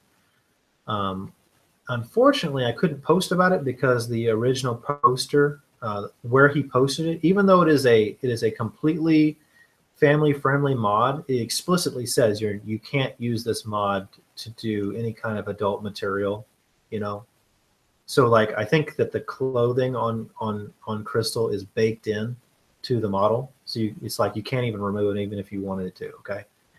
So it's a, it's a very clean mod, but it was hosted on a website that is dedicated to adult mods of Skyrim. So obviously, I couldn't link to that, but I managed to get in contact with the creator of the mod, and he gave me permission to post it. So as soon as I get a chance to uh, test it myself, I'll be posting that on the site, uh, and you'll be able to download and play the Skyrim mod. So that's good. I yeah. actually, I actually do play Skyrim. One of the few games that there are crystal mods for that I actually play. So I may, uh, I may uh, do that more often. Um, let's see. The next thing is. So some people were contacting me via email asking me about Little Dragon over the years. Little Dragon is the person who, in combination with help from Charlie Fox, made what is probably the most popular crystal animated rig out there.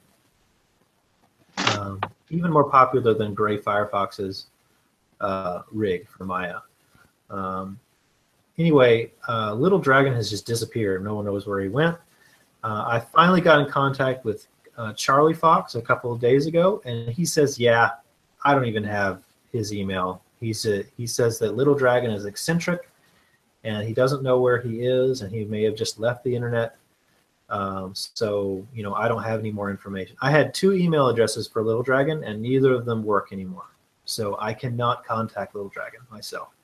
But I was able to contact uh, Charlie Fox, and Charlie Fox actually gave me permission, uh, like yesterday, to post his original low poly crystal mod uh, model. Uh, so I'll be posting that to the site as well. As soon as I can find it in my archives of files, it's somewhere on my hard drive somewhere. Because I didn't technically have permission to post it, so I couldn't post it. But now I do, so I got to go find it and then I can post it. Brian and I continue to work with Ayano. Uh, we can't reveal anything yet, but there's some upcoming stuff that's going to be exciting. Uh, we hope. So, yeah. Uh, and I think I think I actually forgot to mention, but but we did post some more recent stuff. Ayano went to. Uh, she oh, made yeah. her yeah she made her final trip to for 2016. She went to the first ever Tokyo Comic Con this year. She sent out the photos and I posted them the same day. Um, so you can see all of her experiences hanging out with the DeLorean from Back to the Future, and some uh, some cybernetic rope uh, rabbits the cybernetic rabbit robot characters. That that was fun. Lots of cosplayers there. Uh, uh, Ayano got some a lot of uh, a lot of popularity as a cosplayer there, hanging out with like little Darth Vader's and Spider Man characters and stuff. Yeah.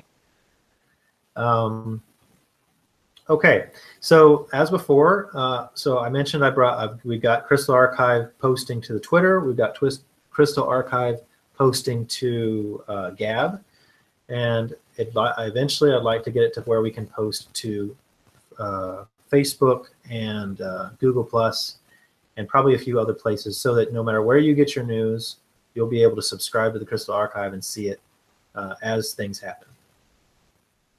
Hopefully, automatically, so I don't have to actually manually do it myself. Excuse me. Uh, let's see what's next. Uh, Okay, again, long-term plans that I still plan to do. We need to have a Star Fox archive. Uh, most of the time, I post Star Fox stuff on the Crystal Archive, but the Crystal Archive is mostly focused on Crystal. So going forward, I'd like to split that off and have just a Star Fox specific thing for Star Fox news and Star Fox uh, posts like like uh, the music soundtracks and stuff. The stuff that would otherwise be archive like stuff that the Crystal Archive does for Crystal, just for Star Fox. So that would be where you would be able to download all of the audio and uh, and voice clips for Star Fox Adventures and Assault. Whereas on the Crystal Archive, we just have the crystal clips. Just as an example. Um, and again, working on the upgrade to HTTPS and a bunch of uh, stuff re- re- regarding the redesign of the site. I've got the plans for it. Uh, it's just a matter of finding the time to do it. Hopefully, with this surgery done on my left arm, I've got to do the same surgery on my right arm. Assuming it works, I have to do the surgery on my right arm, and then hopefully my arms will be normal again and I can type a regular amount every day. That will give me the opportunity to work on not just the Crystal Archive, but other projects I've been putting off for months or years uh, because of my limitations with my arms.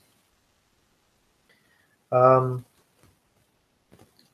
while while I've got you here, I want to show you one more thing. I I, I thought uh, two two more things that I thought of just this morning that I thought would be good for a video podcast specifically.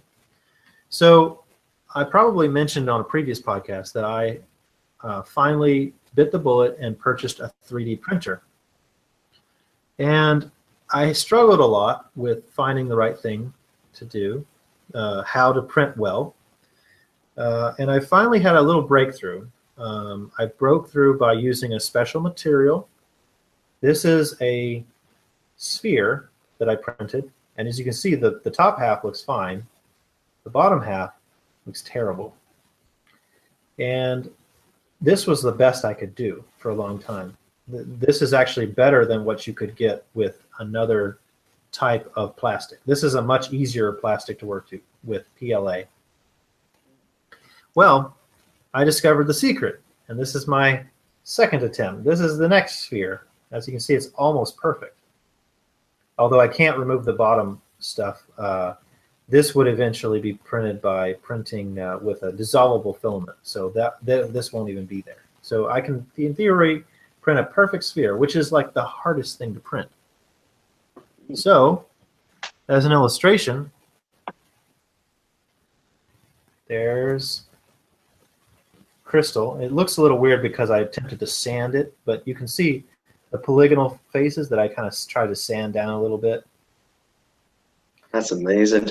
And uh, and you can even see into her mouth, so that worked. Um, I I had to really work really hard with a uh, with some fine tools, and and this is the bottom part. So this is where that that that stuff that held it up was, uh, and as a result, this the bottom part is kind of scratchy. And you can see that really easily with these larger ones. So here's one that I printed straight up and down. So I printed it straight up and down. This one's bigger. As you can see, the top looks fine, and I tried polishing the outside and didn't work very well.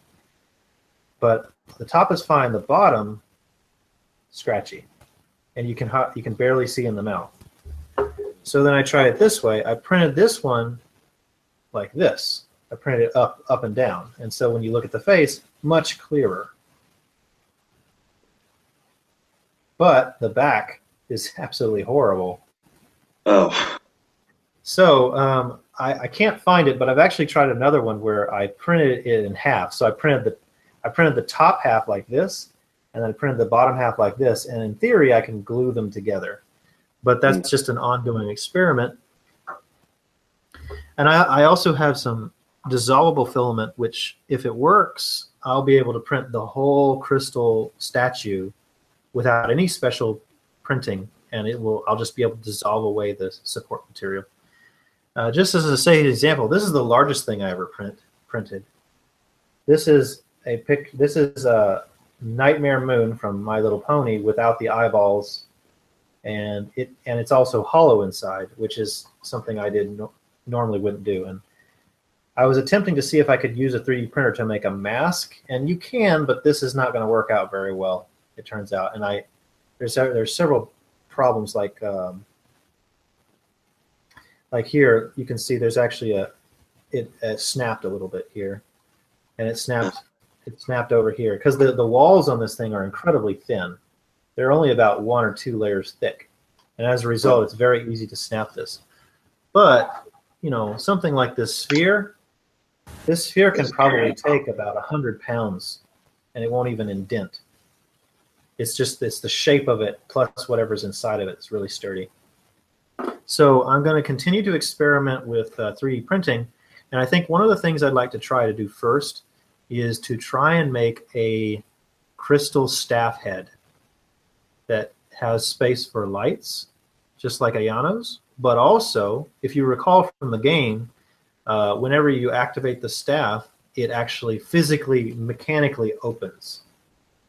And I think I can achieve that with some gears and some clever 3D printing. So I'm going to look into printing a, a crystal staff head. If I can finish it, I might even have it in time uh, to show y'all early next year.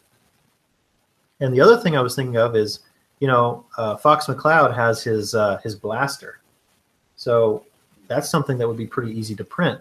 Even if even in multiple pieces, I could print it in multiple pieces, and then uh, glue it together and paint it, and it would look exactly like Fox's blaster from the game. And I could add like a laser pointer to it, and it would have a laser sight.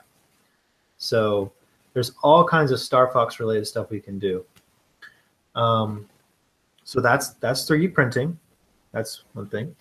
There's another thing I wanted to mention, and that is this. Um, this came out many years ago, but in Japan, in Japan there were these Star Fox models that came out for Star Fox 64 3D, and they were a set of like stuff you could get with a in like a for like a quarter in Japan. You put a quarter in, and it would give you these little models that you can put together. And they look like this in the bag. These little pieces, these Arwing pieces, and Hey. you just you just put them together, and it becomes an Arwing, and a little stand to put it on. I also have the, I also have the Landmaster, and I have the uh, Blue Marine submarine. And these were a gift. These were a gift to me from Ayano back in 2014. Uh, she gave me she gave me a gift of these, I guess, for helping with the site and posting about her. And so uh, I really appreciate that. I still haven't put them together because I was thinking, you know what, this would be a good thing to do on a video. So uh, one of the things I'd like to do is do a video thing where I, I point the screen down, you know, and then I I manually put I can show like okay here's my putting together video putting it together and here you put the super glue here and and so on. Um, so I'm thinking about doing that uh, as a video in the future. Um, and lastly lastly the very thing first thing I mentioned here the reason why we didn't do a podcast more recently is because I have roommates well that is changing I'm actually moving out into an apartment uh, January next year. So I very soon I will be on my own again. I'll be able to record podcasts whenever, possibly do live streaming more more frequently. So uh, hopefully 2017 means a lot more crystal content for uh, through all different all different means through posting photos through social media through streaming and all that other stuff. And now that i can finally use my arms again. So uh, so that's what i've got as far as new stuff. Brian is there some anything we've missed or wanted to talk about?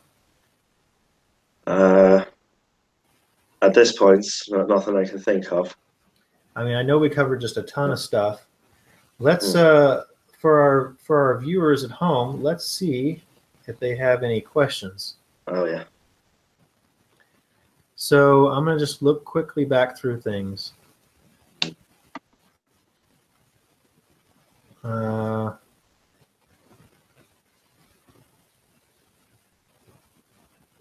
does anybody know of any HD texture projects for Star Fox Adventures or Assault? I do not know of any, but I have thought about. Uh, I, I've downloaded when I was working with the emulator. I saw the texture for Crystal, among other things.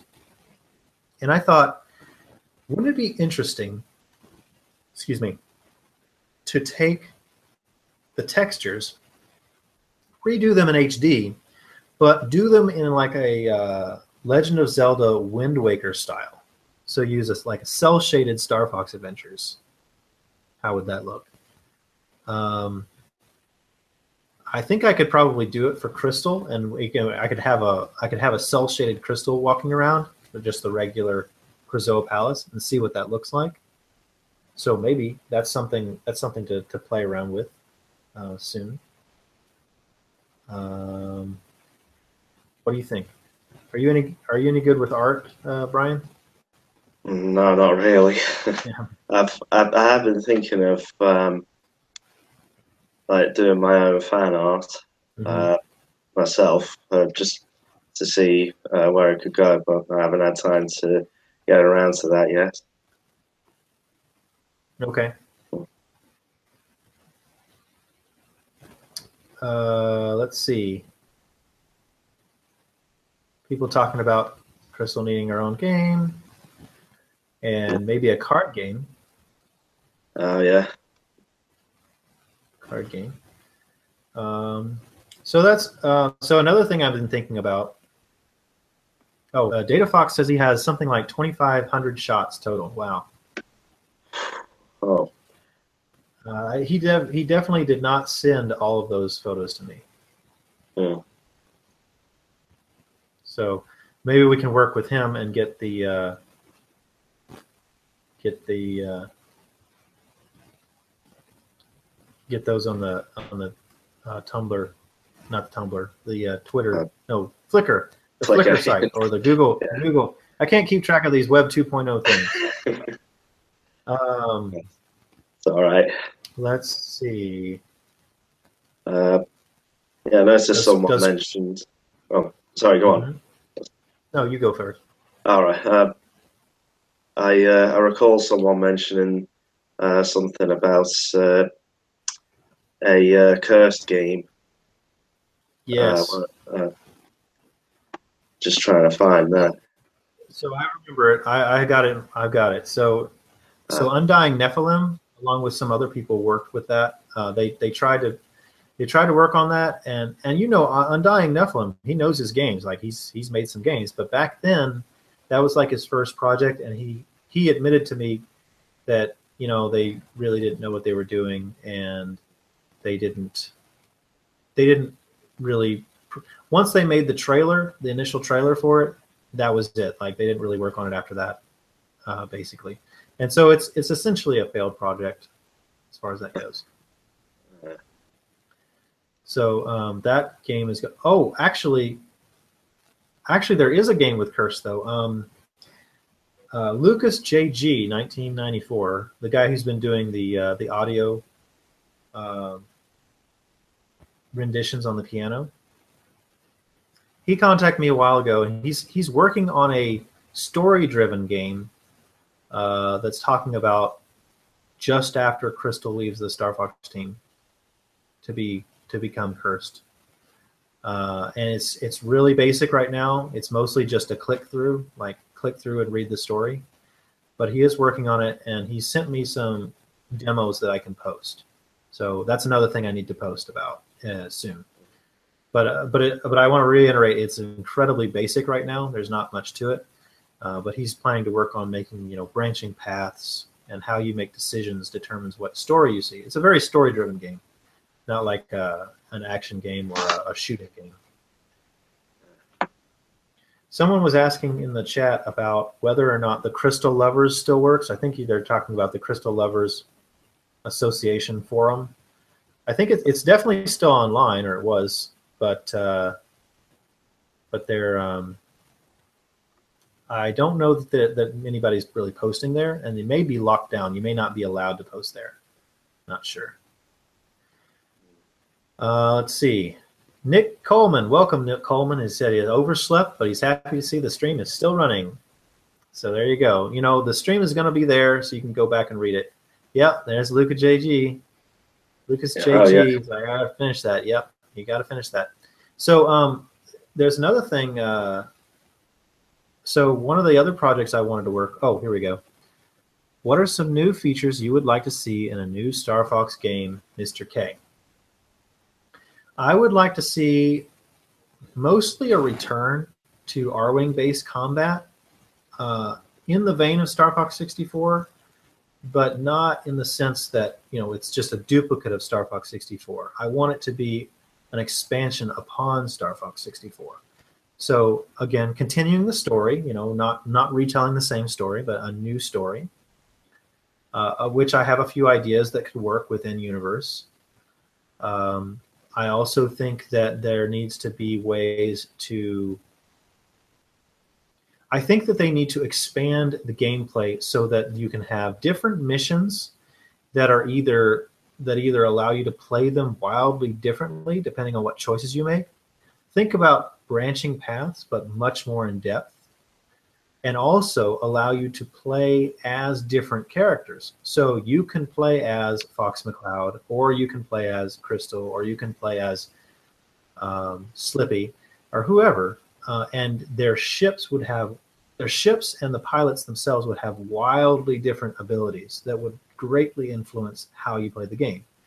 Whereas in in Star Fox Command, you know what what character you play as determines you know how frequently your laser shoots and how many bombs you have. It didn't change all that much about how the ship flew or how you how you attacked your enemy. So, uh, just for the sake of example, uh, let's say you're playing as Fox McCloud. Well, Fox McCloud is the leader.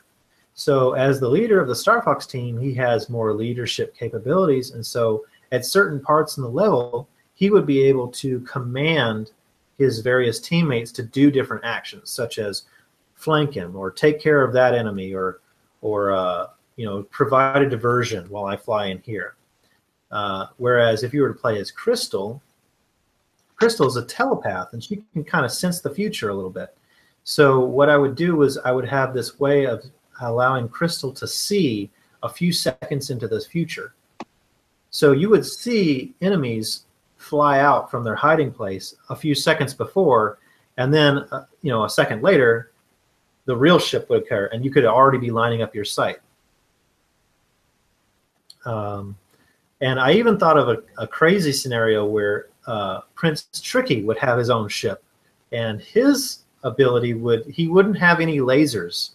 Uh, you would you would fly the sh- it was a, it would be an Arwing designed to ram other ships. It would physically ram other ships instead of, uh, of shooting them down.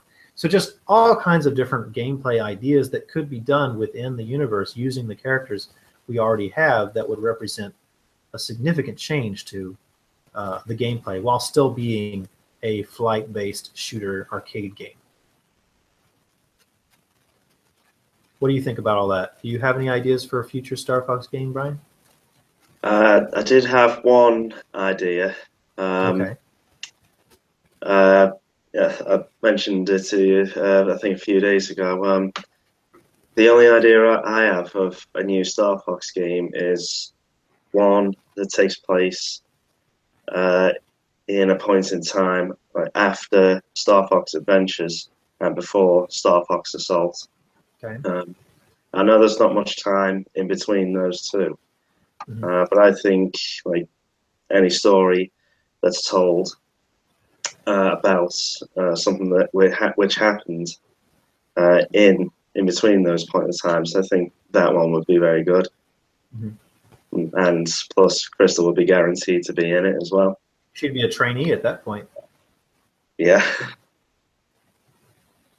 Okay. So mostly, so mechanically though, it'd be similar to Star Fox Assault or or what? Hmm. Uh, possibly, yeah. Um, okay. I'm still trying to think of uh, some more ideas. Um, okay. So uh, let's see. Um, someone asks. Uh, let's see. Okay, so earlier you posted about turning them turning down the idea of Star Fox Warriors. If it did, if it did happen, what do you think it would have been like? I know I once played a Gundam game before. Now we got the Chicken Walker. Do you think there could have been a game like that with space and ground based missions? So he's asking, like, could we have had the Warriors game, but instead of being like physically on foot, you'd be on foot in the Walker? I think is what he's asking.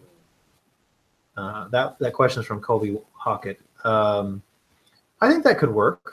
Um, honestly, it's a, it's a really tricky question how you have a Warriors game that's primarily about uh, a series of characters that are known for flying in ships.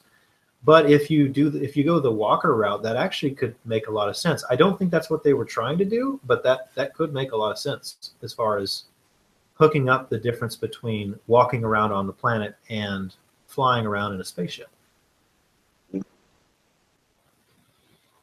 So, uh, so there's that. There's also um, this is an unrelated thing. This is unrelated to the Crystal Archive or to Star Fox for that matter. But um, one of the the hope is is that my arms get repaired and I'm able to work the amount I actually am capable of working, uh, which is something like 10 hours a day, six days a week, uh, instead of like six hours a day for five days a week.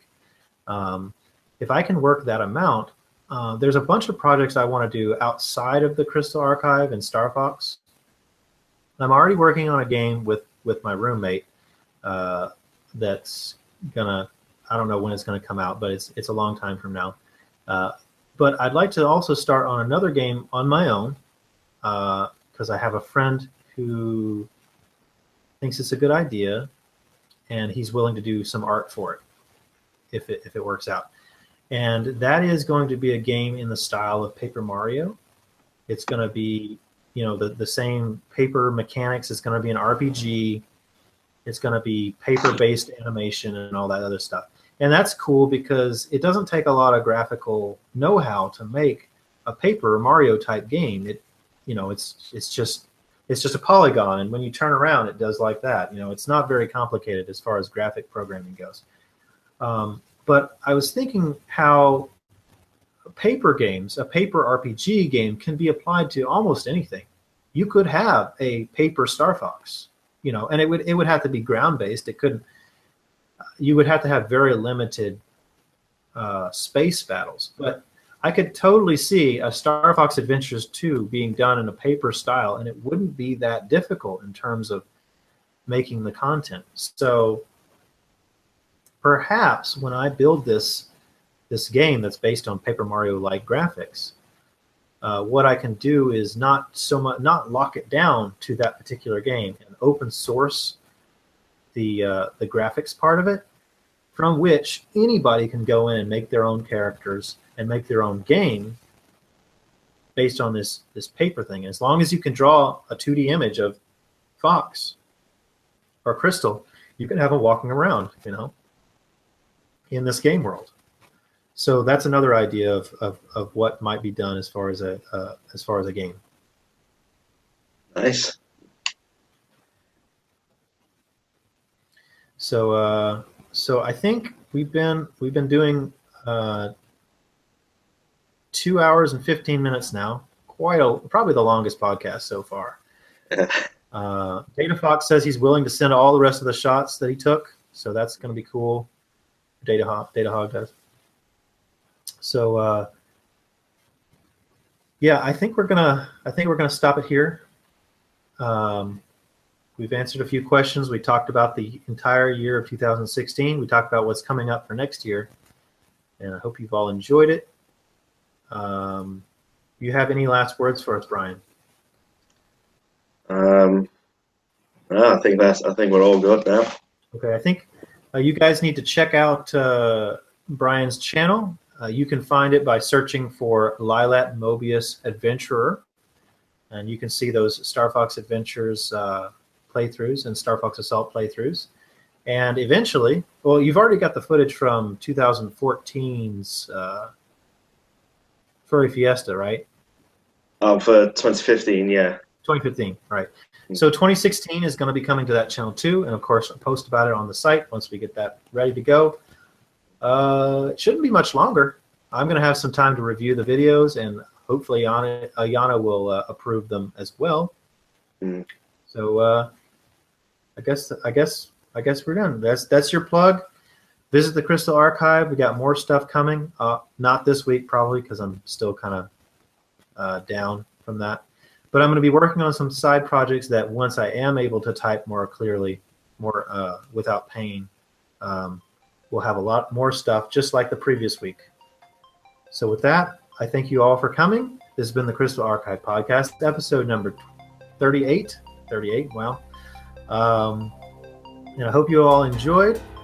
Uh, we'll be making this video available uh, after the stream, uh, so you can watch the whole thing. And I will try, I will go back and look at the chat log and try and address any questions that we missed. And thank you all for coming. Thanks, Brian. Good to have you here. no problem. My pleasure. All right, guys. That's it. Until next time, signing off.